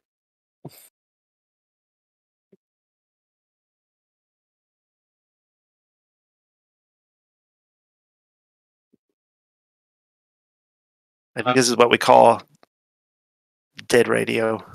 Share. All right, share. So, um, I'll get with you afterwards, and so I will see you in I think two weeks from now. But uh, we'll get afterwards, and I'll I'll send you some books your way. All right. Hey, wait a second. Wait, wait, wait, wait. Before you send books my way, I have Polly's book. And which is it of your books? Because I might have yours already too. Uh, well, this one is the unexpected cosmology. You know what I'll do? I'll it, do you have that one too? I you, have uh, the you, Hand of Camelot. Oh, you have the Hidden Hand of Camelot. Okay, I was gonna I was gonna say you're you're showing up to too many of my book give, giveaways because you're you have them all. Um, so I'll I'll send you a copy of the Unexpected Cosmology. How about that? Great, and yeah, and if you want to let somebody else have you know Polly's book, I, I mean I have Polly's book. I've read it. It's great. It's a great book. I will save that for next I week. Okay, perfect. I'll, I'll Thank you. next week. All right. So, hey, any other? Go ahead. Yeah, I, I wanted to share uh, as I was looking this over in chapter eleven seven. and I just dropped it in the chat. Uh, it talks about uh, the angels of Yahweh said, "Not like that, Miriam, for the power of Elohim will cover, will come over you." And then in chapter fourteen five, the child, uh, for the child in her is from the Ruach Hakodesh, and we see both of those in Luke one thirty five. And the angel answered and said unto her, The Holy Ghost, the Ruach HaKodesh, shall come upon thee, and the power of the highest shall overshadow thee. So they tied them both in there. That was good. I'm trying to find the section where he talks about where he meets the midwife. Is this chapter 19? Okay. Um, well, what did you think of this, Rob? In chapter 19, verse 8 or verse 9 so he's meeting the midwife and she's asking who is you know who is this woman and uh, and Yosef responds she is not my wife but has a fetus from the ruach hakodesh mm-hmm.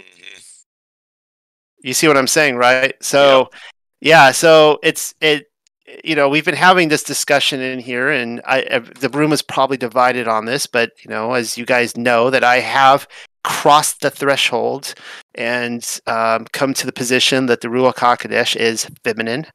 Um, hopefully, that won't be a deal breaker for some people. I'm not pushing that, you know, forcing that on people, but it's the conclusion I have come to. And it is really interesting right here because it says the fetus from the Ruach HaKodesh. It doesn't say the fetus from the father, because that would be a little weird. Uh, but it's attributing the Ruach HaKodesh to being the, uh, you know, um, part of the I guess the mother really here. So the mother of Yahusha. Yeah, yeah. I refer to it as the feminine aspect, but yeah, yeah, absolutely. Um, guys... hey. Oh, sorry, sorry, Go ahead. Hey, it's Lisa. Um, I'm. It didn't. Weren't they quote unquote betrothed? Didn't that still almost count as like? Wouldn't he still call her his wife? Well, that's a good question, isn't it? I mean, we were discussing that earlier because in I'm not sure what point you jumped in. I was late, sorry. okay, well, so when they find out that so Yosef he goes so okay, as a quick recap, Miriam is living in the temple uh, in Jerusalem and she's about 12 years old. And the priests there they they raised her from the time she was i think 3 and they're saying okay she's becoming a woman now. And the torah states that if you know she has her period she will be unclean. And so we can't have that in the temple. So we need to do something with her. So they draw okay. some lots and and yosef he doesn't want to take her as a wife but he really doesn't. Like he's an old man. He's like what am i going to do with her? I'm not really interested in another wife and the high priest pressure him be like hey if you don't do this you're going to be like uh you know korah's rebellion. You're rebelling against yeah you need to take her. So he takes her he's like okay. So then we see so she's 12 years old and then there's some sort of time jump because she doesn't become pregnant it says until she's 16 years old. So four years have gone by and it says Yosef went off to work building houses. Like he left. Like she's she's home alone with his uh, probably his sons and uh, his servants um, or whoever. And um, so there's been four years that have gone by that she has apparently been betrothed, and yeah, he hasn't he hasn't fulfilled those um, I don't know those vows, whatever those rites, whatever. So when she is now being so Joseph's I guess boss or whatever, Annas, the this elder, he runs off as soon as he sees her because Joseph's trying to keep her uh, hidden. He tells the high priest, and they bring him in. And then I'm trying to find here. They they accuse him of of her marriage rites, which are, oh wedding. Okay, uh, the it says in verse 15 the virgin which Joseph received from the temple of Yahuwah, he defiled her and has stolen her wedding festivities and has not revealed it to the children of Israel. So we were kind of discussing this because nowhere in Torah does it talk about wedding festivities. And you have the you you have uh, Samson uh, getting married with the seven day feast, uh, but then you have um, Rebecca and Isaac. You know they kind of just meet outside the tent and go into the tent together. So, um, yeah, I guess what, whatever's happening here, she's betrothed to him, but he, he never threw uh, I don't know. I don't know what this looked like. Was it a pet, uh, public uh, party? You know, what this a seven day feast? I, I don't know. But um, so he obviously um, has never fallen followed through to a point where they say, you know, she should be pregnant in the first place. I don't know if I answered your question, but Yeah, I think I, I think I, d- I think that this is part of like the, the Hebrew wedding ceremony type of deal that uh, we we've we've learned about. I think that's kind of what it's referencing to these festivities. Because he he referenced here, he won her in the lotto to be his wife, but she's not my wife yet because they have not done the festivities, uh, so to speak, is what I put. now do you think that- that I guess you I'm just having a little hard time with that story lining up with what is recorded in Luke. I guess. Okay. Uh, fair enough. Yeah. Um, you mean you mean on the fact that she was Luke says that she was betrothed, or what's the what's the what's the disconnect? Just so I understand. All right, I want to wait for a second. Um, um, I mean, uh, I'd have to go back and get into the details again because I don't have it memorized. But um, and they're betrothed, and you know how the angel appeared to her, and then um, you know he, you know he he thought she had passed around or whatever, and it's like, no, you don't have to worry about you know taking her as your wife. So seems like the idea was they you know was, was always that they were going to be married and it Yeah. wasn't a question it wasn't a question for him whether he was going to marry her I don't, I don't know maybe it was the age thing I Yeah, I didn't, and, I, and i'm sorry i missed your the beginning part so you don't have to keep No, it's okay. on my behalf i appreciate it though Yeah, no, it's uh, there was an interesting scene when he comes in. I'm trying to have to go find that now, and he finds out that she's pregnant. Okay, so in chapter 13, it's he he doesn't find out she's pregnant until her sixth month of pregnancy. So she went off, I think, for three of those months with Elizabeth. Yeah, and now she's coming back, and he was off working. He comes back, he sees her, she's clearly pregnant, and the fir- his first response, interestingly enough, is that he blames himself. He says, "How can I look to Yahuwah Elohim? What will I pray about her? For I took her as a virgin from the temple of Yahuwah and did not guard her. Who has set Mm. this trap for me?" So, and he says, "Who did this evil in my house? Who stole the virgin from me and defiled her?" So, um, he's he, he's kind of placing on himself that like I, I- maybe he was delaying it. I don't know. I, don't- I don't know what's going on here that it took so long that there's a Oh. this four year gap. Go ahead. Uh, you Yeah. look like you want to jump in, Rob. Yeah, what I understand is that when there's a betrothal, the the groom goes away or or sets his time aside to build their home, her home, to Oh. live in. So he's going out doing that. That's you know that's what that's what the way I read it, and what he's doing is getting getting a house prepared. Uh, that's why he said, I- "Hey, I'm too old for this. I don't you know want, need to go through this whole whole deal." So he's he's going out now building a building a home for his new you know to be bride and then he comes back and sees her pregnant so in his shock it's like you know that's why he he he reacts that way. That's that's at least the way i understand it. Hope that helps. Mm-hmm. And then once he has it built and ready you know then then the tradition is the the father of the groom is the one who says okay wedding time and the festivities start and all that stuff. Now that we have solved that mystery, perhaps. Anybody else?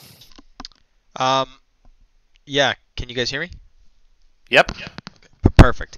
Um, uh, I was just thinking about what you said there, Noel, about the the Ruach Hakodesh being um, uh, uh, feminine, and I noticed in I I just remembered in one of the verses here it said, um, uh, and the midwife departed from the cave and met Salome and said to her, Salome, Salome, I have to describe to this miracle for you. A virgin has given birth, although her body does not allow it. Um, and and the whole birthing scene is is strange because it's like they're all just sitting there like stunned, and then all of a sudden, just snap, the baby appears. Like the you know the the light's gone and the infant and the infant is there. So I, I'm wondering if if if it was like a lot more if it wasn't even a physical birth like a an actual physical birth. Like it was like he like, you know, he like did a I don't know what reference you can do, but he like phased through phased through Miriam's body into the open, and he's just like, "Papa, here I am." Yeah, yeah, you do get that impression that it's not a vaginal birth. It just it just happens. Yeah, yeah. because if like correct me if I'm wrong, I, I don't know I don't know much about the feminine physiology, but as far as I know, you give birth that kind of kind of ruins things, right? It kind of just if you were a virgin Yeah. before, you aren't a virgin after you've given. if you had the ability to become to stay a virgin and give birth, that'd probably break the whole virgin thing. Right. Right, right, and that does seem to that that's a really great observation. I'm glad you brought it up. That does seem to appear to be the miracle what they are saying happened here. And um, we read some weeks ago in the writings of Abraham that um, the there's two circumcision processes. Uh, one is for men, and we don't need to recap what that is because every man knows what that is. Uh, but there is also a circumcision process for women, according to the writings of Abraham, and that is uh, it starts on her wedding night, and it the circumcision is completed when the when the child is born. Uh, when it passes through the matrix, and uh, Rob, you'll know what I'm talking about. I wish I had it in front of me. We did go over this a few weeks ago, or several Yeah. weeks, and so it's interesting. And again, I uh, so it appears like yeah that she has not uh i guess what you say um the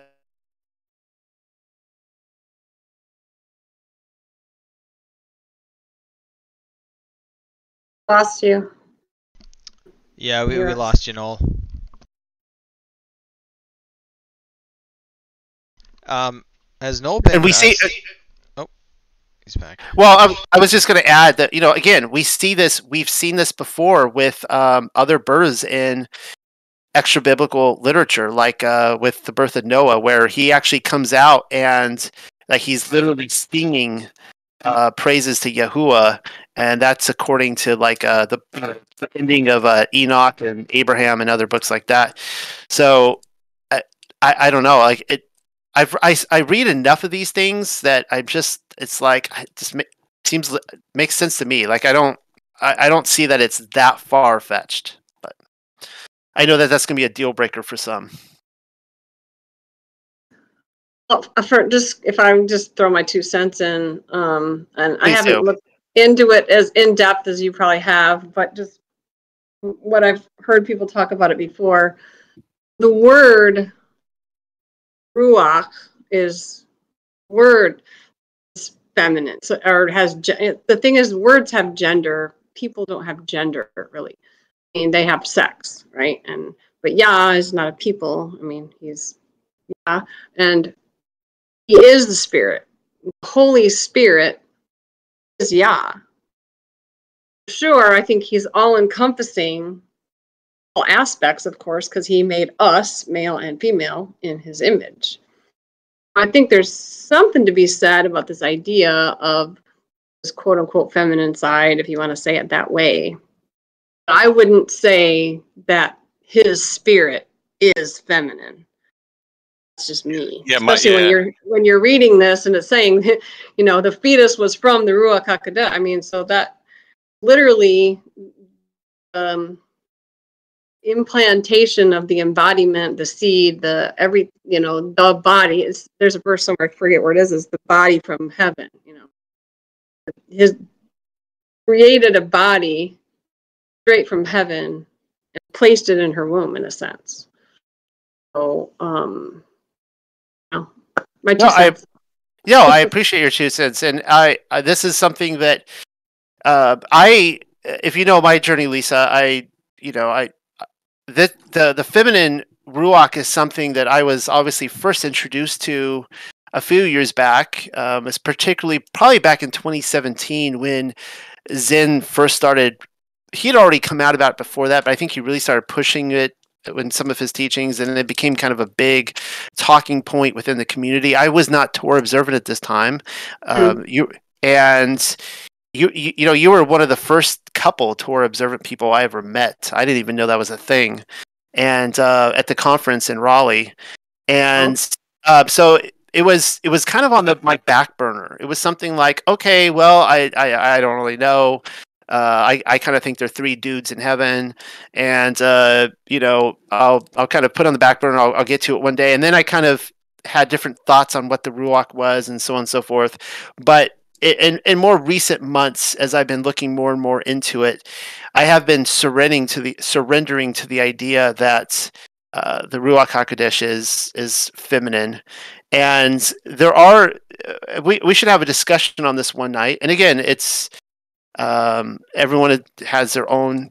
Uh, I, I like it when people have different opinions, and hopefully you guys know this about me.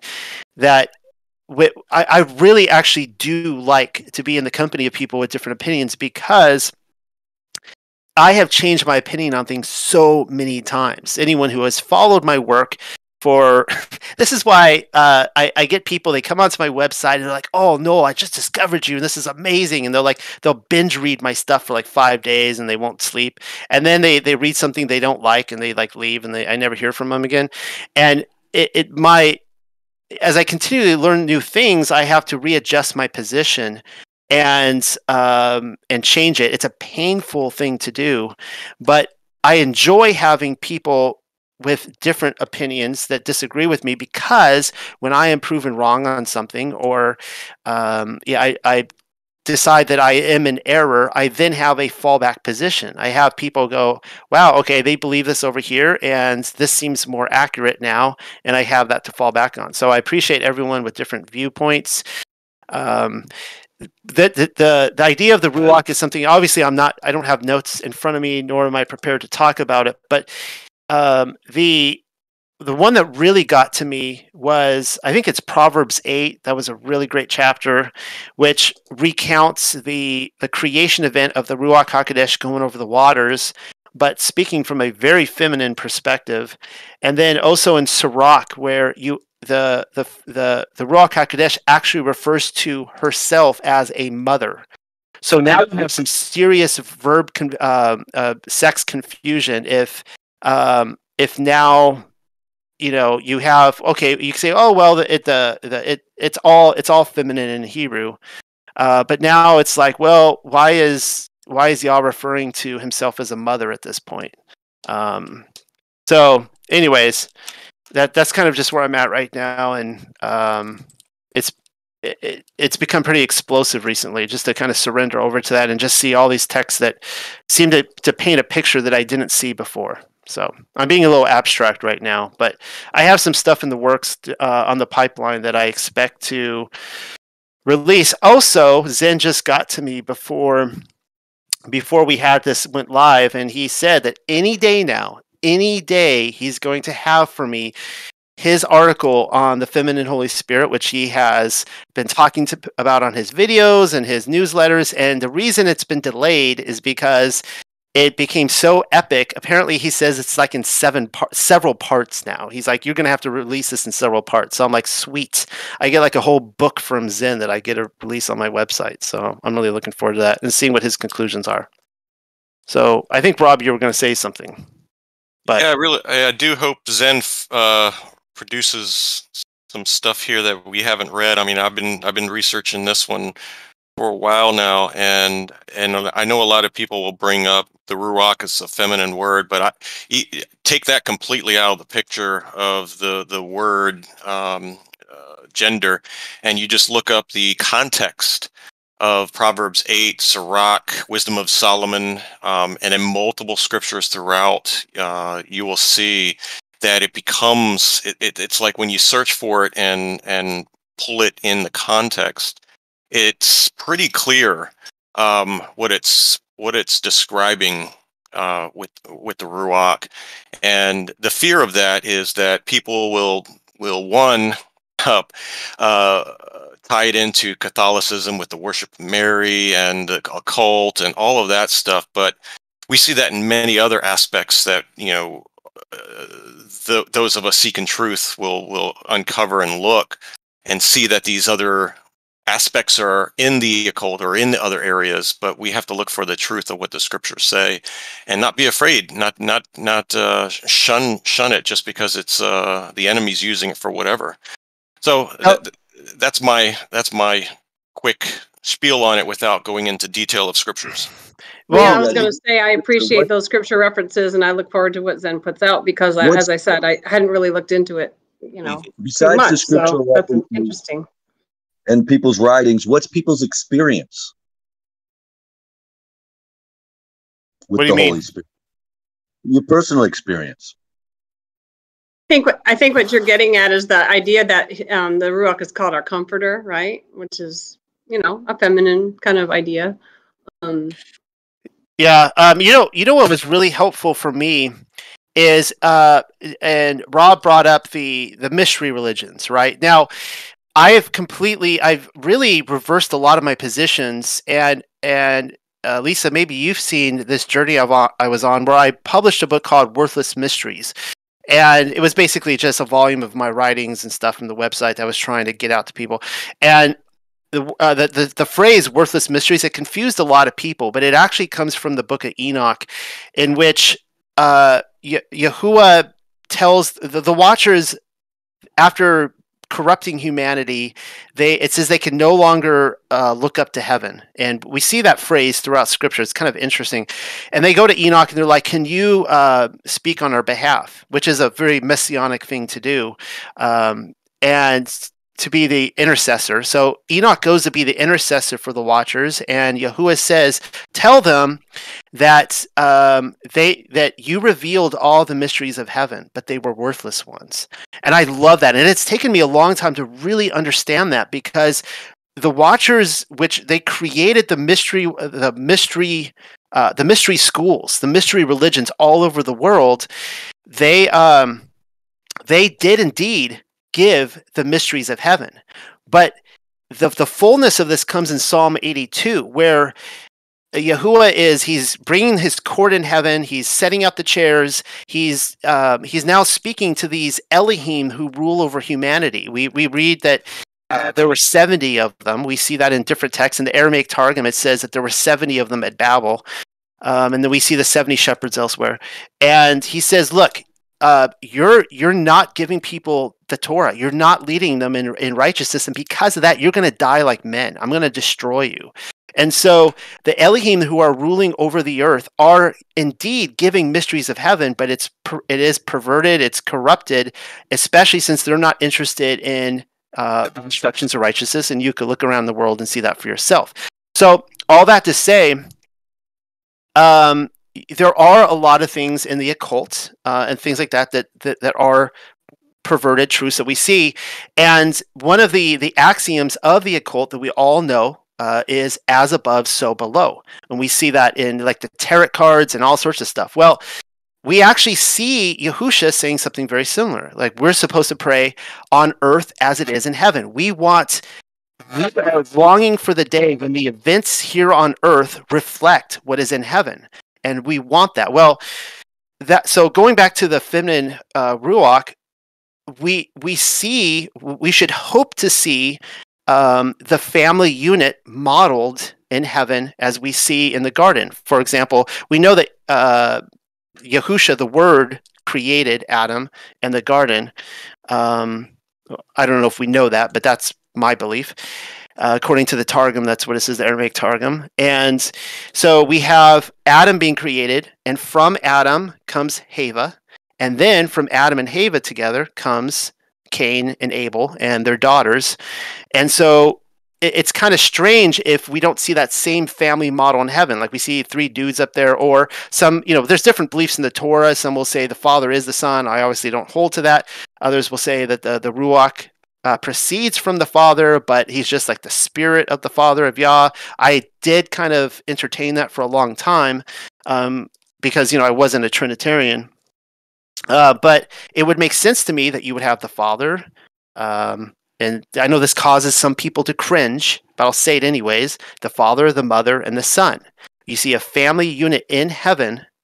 And again, and Rob has talked about this with me. It you, you see then you see Yahusha say the one unforgivable sin the one unforgivable sin is uh, blasphemy of the Spirit of of the Ruach Hakodesh. Well, what is blasphemy? It's being held in contempt of court. So you can see this in a family environment. If you if you um, if you want to go, uh, if a guy wants to go piss off another guy, you go to the basketball court and you get in a fight. Uh, you know, at 10 minutes later, you could shake it off and be friends again. That happens all the time. Um, but if you really want to upset a guy, you go and slander his wife. You know, you go talk about, you say his wife is a whore or something like that.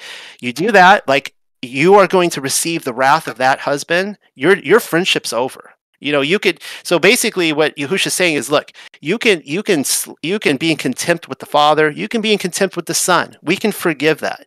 But you mess with his, you mess with the Ruach Hakodesh, like he, he's, you know, he, he's done with you. And and so you connect that with the Proverbs, uh, where he, where the Ruach is saying that, um, you know, that the uh, the the beginning of knowledge is fear of Yahuwah, right? The beginning of wisdom is fear of Yahuwah. Well, who is wisdom? It's one of the seven spirits that proceed from the Father. And this that's the set apart spirit. The the holy uh, the Holy Spirit, the Ruach Hakodesh, is wisdom, the spirit that proceeds.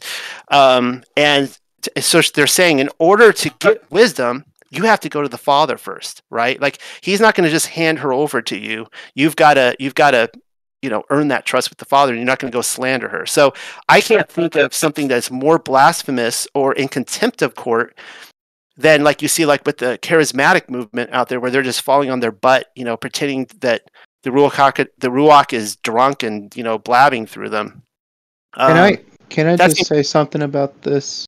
Yeah please jump in I, I was just finishing my point go ahead Uh, yeah, you mentioned about the um, the father and the mother and the child, right? As Yeah. being a family.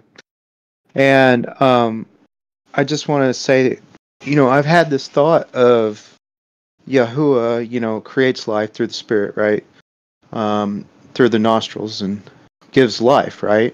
Well, the mother, I've always thought like Mother Nature, and Mother Nature helps sustain life by providing water and uh, and and natural resources, and um, and then obviously the child uh, is Yeshua.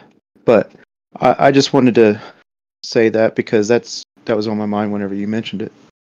Yeah, so this is going with the themes of what I'm finding. You, you mentioned Mother Earth, and I want to be very clear here to di- differentiate between Mother Earth and Ruach Hakodesh, not to confuse the two. And I've written, um and I have an article that is published called "The Earth is a Womb," where um, you actually uh, pointing to all the scripture that we, we can see, like in Jubilees and Enoch, where it talks about uh, like lightning and, and thunder and hail and snow and rain and uh, or not rain but clouds all these different things are are are ruach run like we see that the sun and the moon is Right.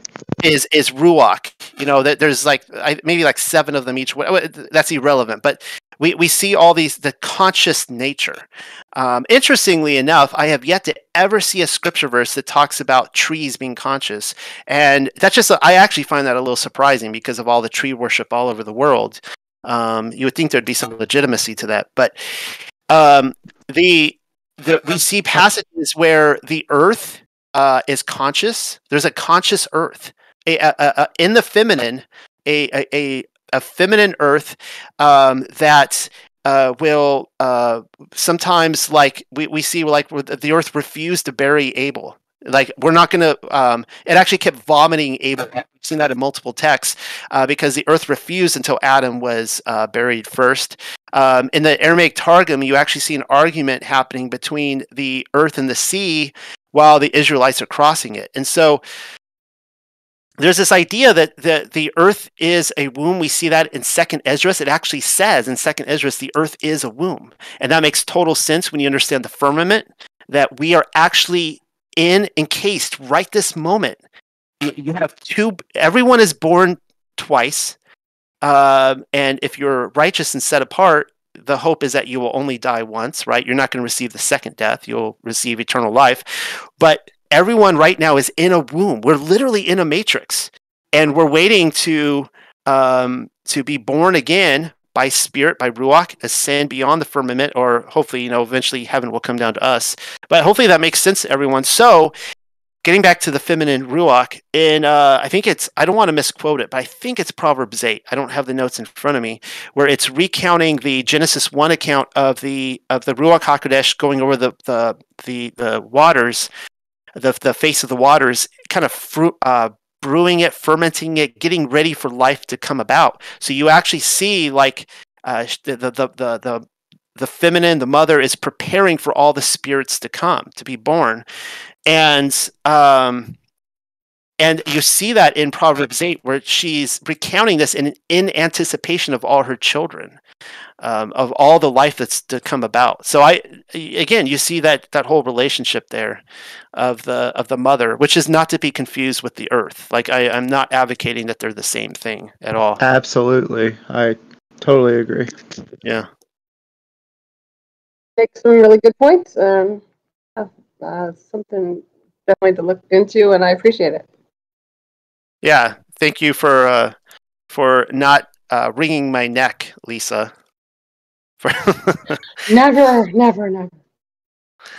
Yeah, uh, I appreciate everyone, um, and when we could, you know, just have different uh, opinions about things. I, you know, I stress with everybody that I'm just some guy. I'm, you know, I started. I'll say this again. I started the unexpected cosmology. What used to be, uh, Lisa will remember, some people here will remember that it used to be called Our Way is the Highway, um, which is people would come to me and it'd be like accuse me of being like you know what, what is this the highway to hell you know i thought we are supposed to be on the narrow path it's like no no no no no i point to numbers where there uh you know our way is the highway. We're just passing through the land of edom trying to get to the promised land. Uh, very few people picked up on that, but back then, I just I started the website was it was a blog, uh, just because I entered into the truther movement, and as everybody here knows, that when you discover truth, like you just eat, sleep, poop you know truth like you're just you're trying to find out everything you can about you know vaccines and reptilians and chemtrails and you know agenda 2030 and all this kind of just it's all pouring in all this stuff and you know you find out about the fema camps and and um, all you know antarctica and all this stuff and i i got like two years into it and I realized, oh my goodness, like I didn't take any notes. I have nothing to show for all this. I can't refer back. So I just started the website writing this stuff just to show what I was learning and just kind of invite other people along. So I don't, I, am just some dude. I'm just like you guys. I'm just researching this stuff. And um, I appreciate when everybody can come on. And, um, you know, my, my one standard in this uh, that I ask for fellowship with brothers and sisters to be a brother or sister is that you agree that Revelation 14 12 we want to keep the Father's laws, that that is the standard of truth and sin. Uh, transgressing the laws is sin. And uh, HaMashiach is the Son, uh, the Word, our Messiah, and you know keep to His testimony, which is His testimony was to keep the Father's commands. Um, and and I love it when we dis- we can disagree and still um, be in a community and um, and hopefully learn from each other. So I just want everyone to know I am I am not the authority on truth here. I'm just I'm just like I'm just figuring this stuff out. So I so regret not um, recording my journey of, of learning. You know, you said taking notes or whatever because it's yeah, it's just such a flood and yeah, I know. Be, great to see the journey you know see you know when did i did i learn that first? Did i learn that you know what did i get or what did i change? And all of that. It's yeah i really probably should still start doing it because it's not like we're not we're done learning. Well yeah i mean and i i wish i had those notes very early on too and if you look at my earliest stuff it's pretty painful because like nowadays i just write with confidence you know i'm just like i just you know like i'll get in like i hopefully people enjoy my uh my arguments I get in with myself in my my papers. I'm always arguing with somebody. Um, but like in my earliest stuff, I'd come out and be like, uh, guys, I think the earth is flat. You know, like it's like there was like no there was like no authority in it. It's like I, I didn't know how to say this stuff and um, so it took a long time to build that confidence to just, you know, to speak the stuff and be okay with, you know, people disagreeing with me and that kind of stuff. So I should just go back like um seven years into my YouTube history and all the path of the videos I watched. And how Oh, many they, they've got they've got that. you can just ask for it. You see how many are deleted in your history of like your liked videos? you happen to done that? It's like this video is no longer there. Uh, Noah, what was that you were hinting about Right. maybe sharing next week? Something you would um Yeah, so uh, we've we've had a bit of a diversion of plans because uh, this afternoon. Uh, so what I here's what I was going to share. Uh, I have two new articles. One I finished, and uh, and another I'm working on. Partly with the help of Rob, who is an amazing researcher.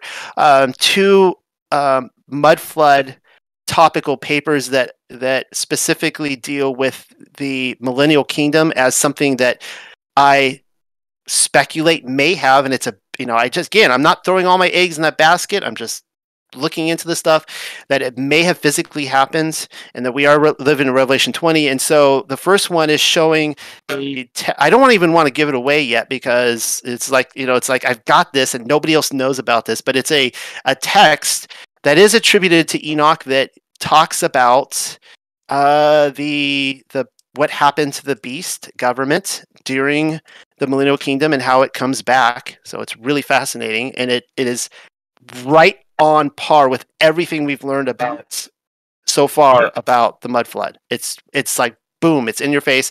And then i've got another one i'm working on. Uh, thanks to a lot of rob's research on uh, what was happening during the millennial reign with the bad guys, like where they were and where they were still living in uh, in the wilderness and so on. And it actually has expanded into this big study on the seraphim and uh, you know these serpentine creatures uh, that you know seraph and seraphim. The ser- seraph in Hebrew is, is for serpents, and then seraphim is you know that the serpentine angels, um, and some really interesting stuff. And I connect it to dragons and other stuff, and the esoteric and how you know Satan is seraphim and a dragon and all that. Um, but it's going to be really interesting.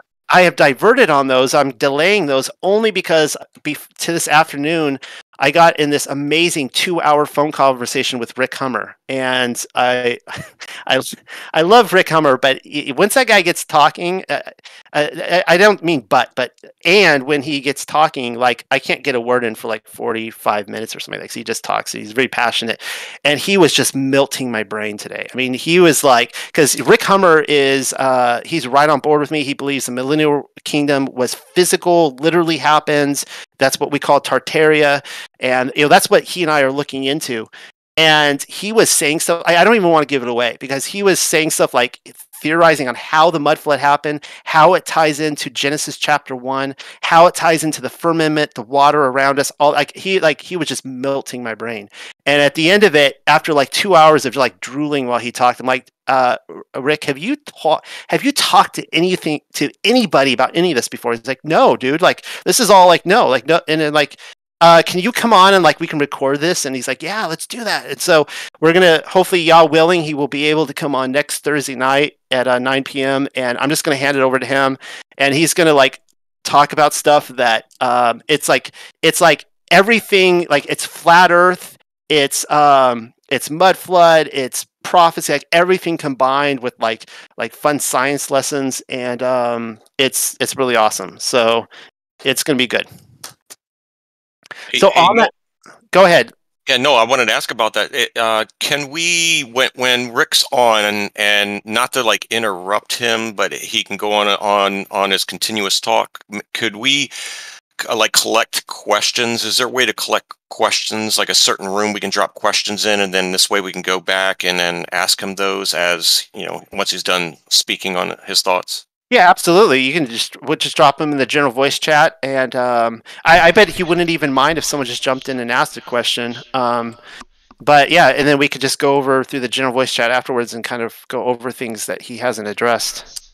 So we'll Yeah. we'll, Is, plan, uh, we'll Sorry, there is a new feature um, in Discord. I think it's like uh, you can you can start like um, I have to look into it and maybe I'll send it to you. But you can start like a thread, and then it that thread will expire. So it, it may be possible for us to actually s- start a thread if he's going to join next week. That that would be questions, and then they would pop up in that thread, and then the thread would be gone. maybe someone else can confirm who's uses. Oh yeah, yeah. Either we could do that to where it deletes, or we just create a another room to drop those in, like a question room only.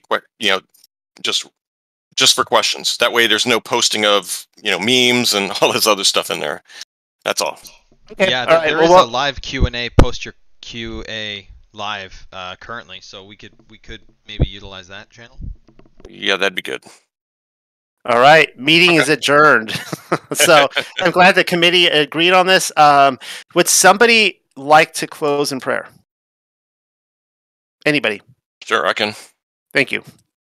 Father, we thank you for this time that we have together exploring your words and uh, seeking out wisdom and truth uh, and doing it so meekly and humbly, Father, that we, we just want to know we just want to know your ways and we want to know the histories and and understand so that we can live with uh, boldness and not be shaken and and be able to be a light in this world.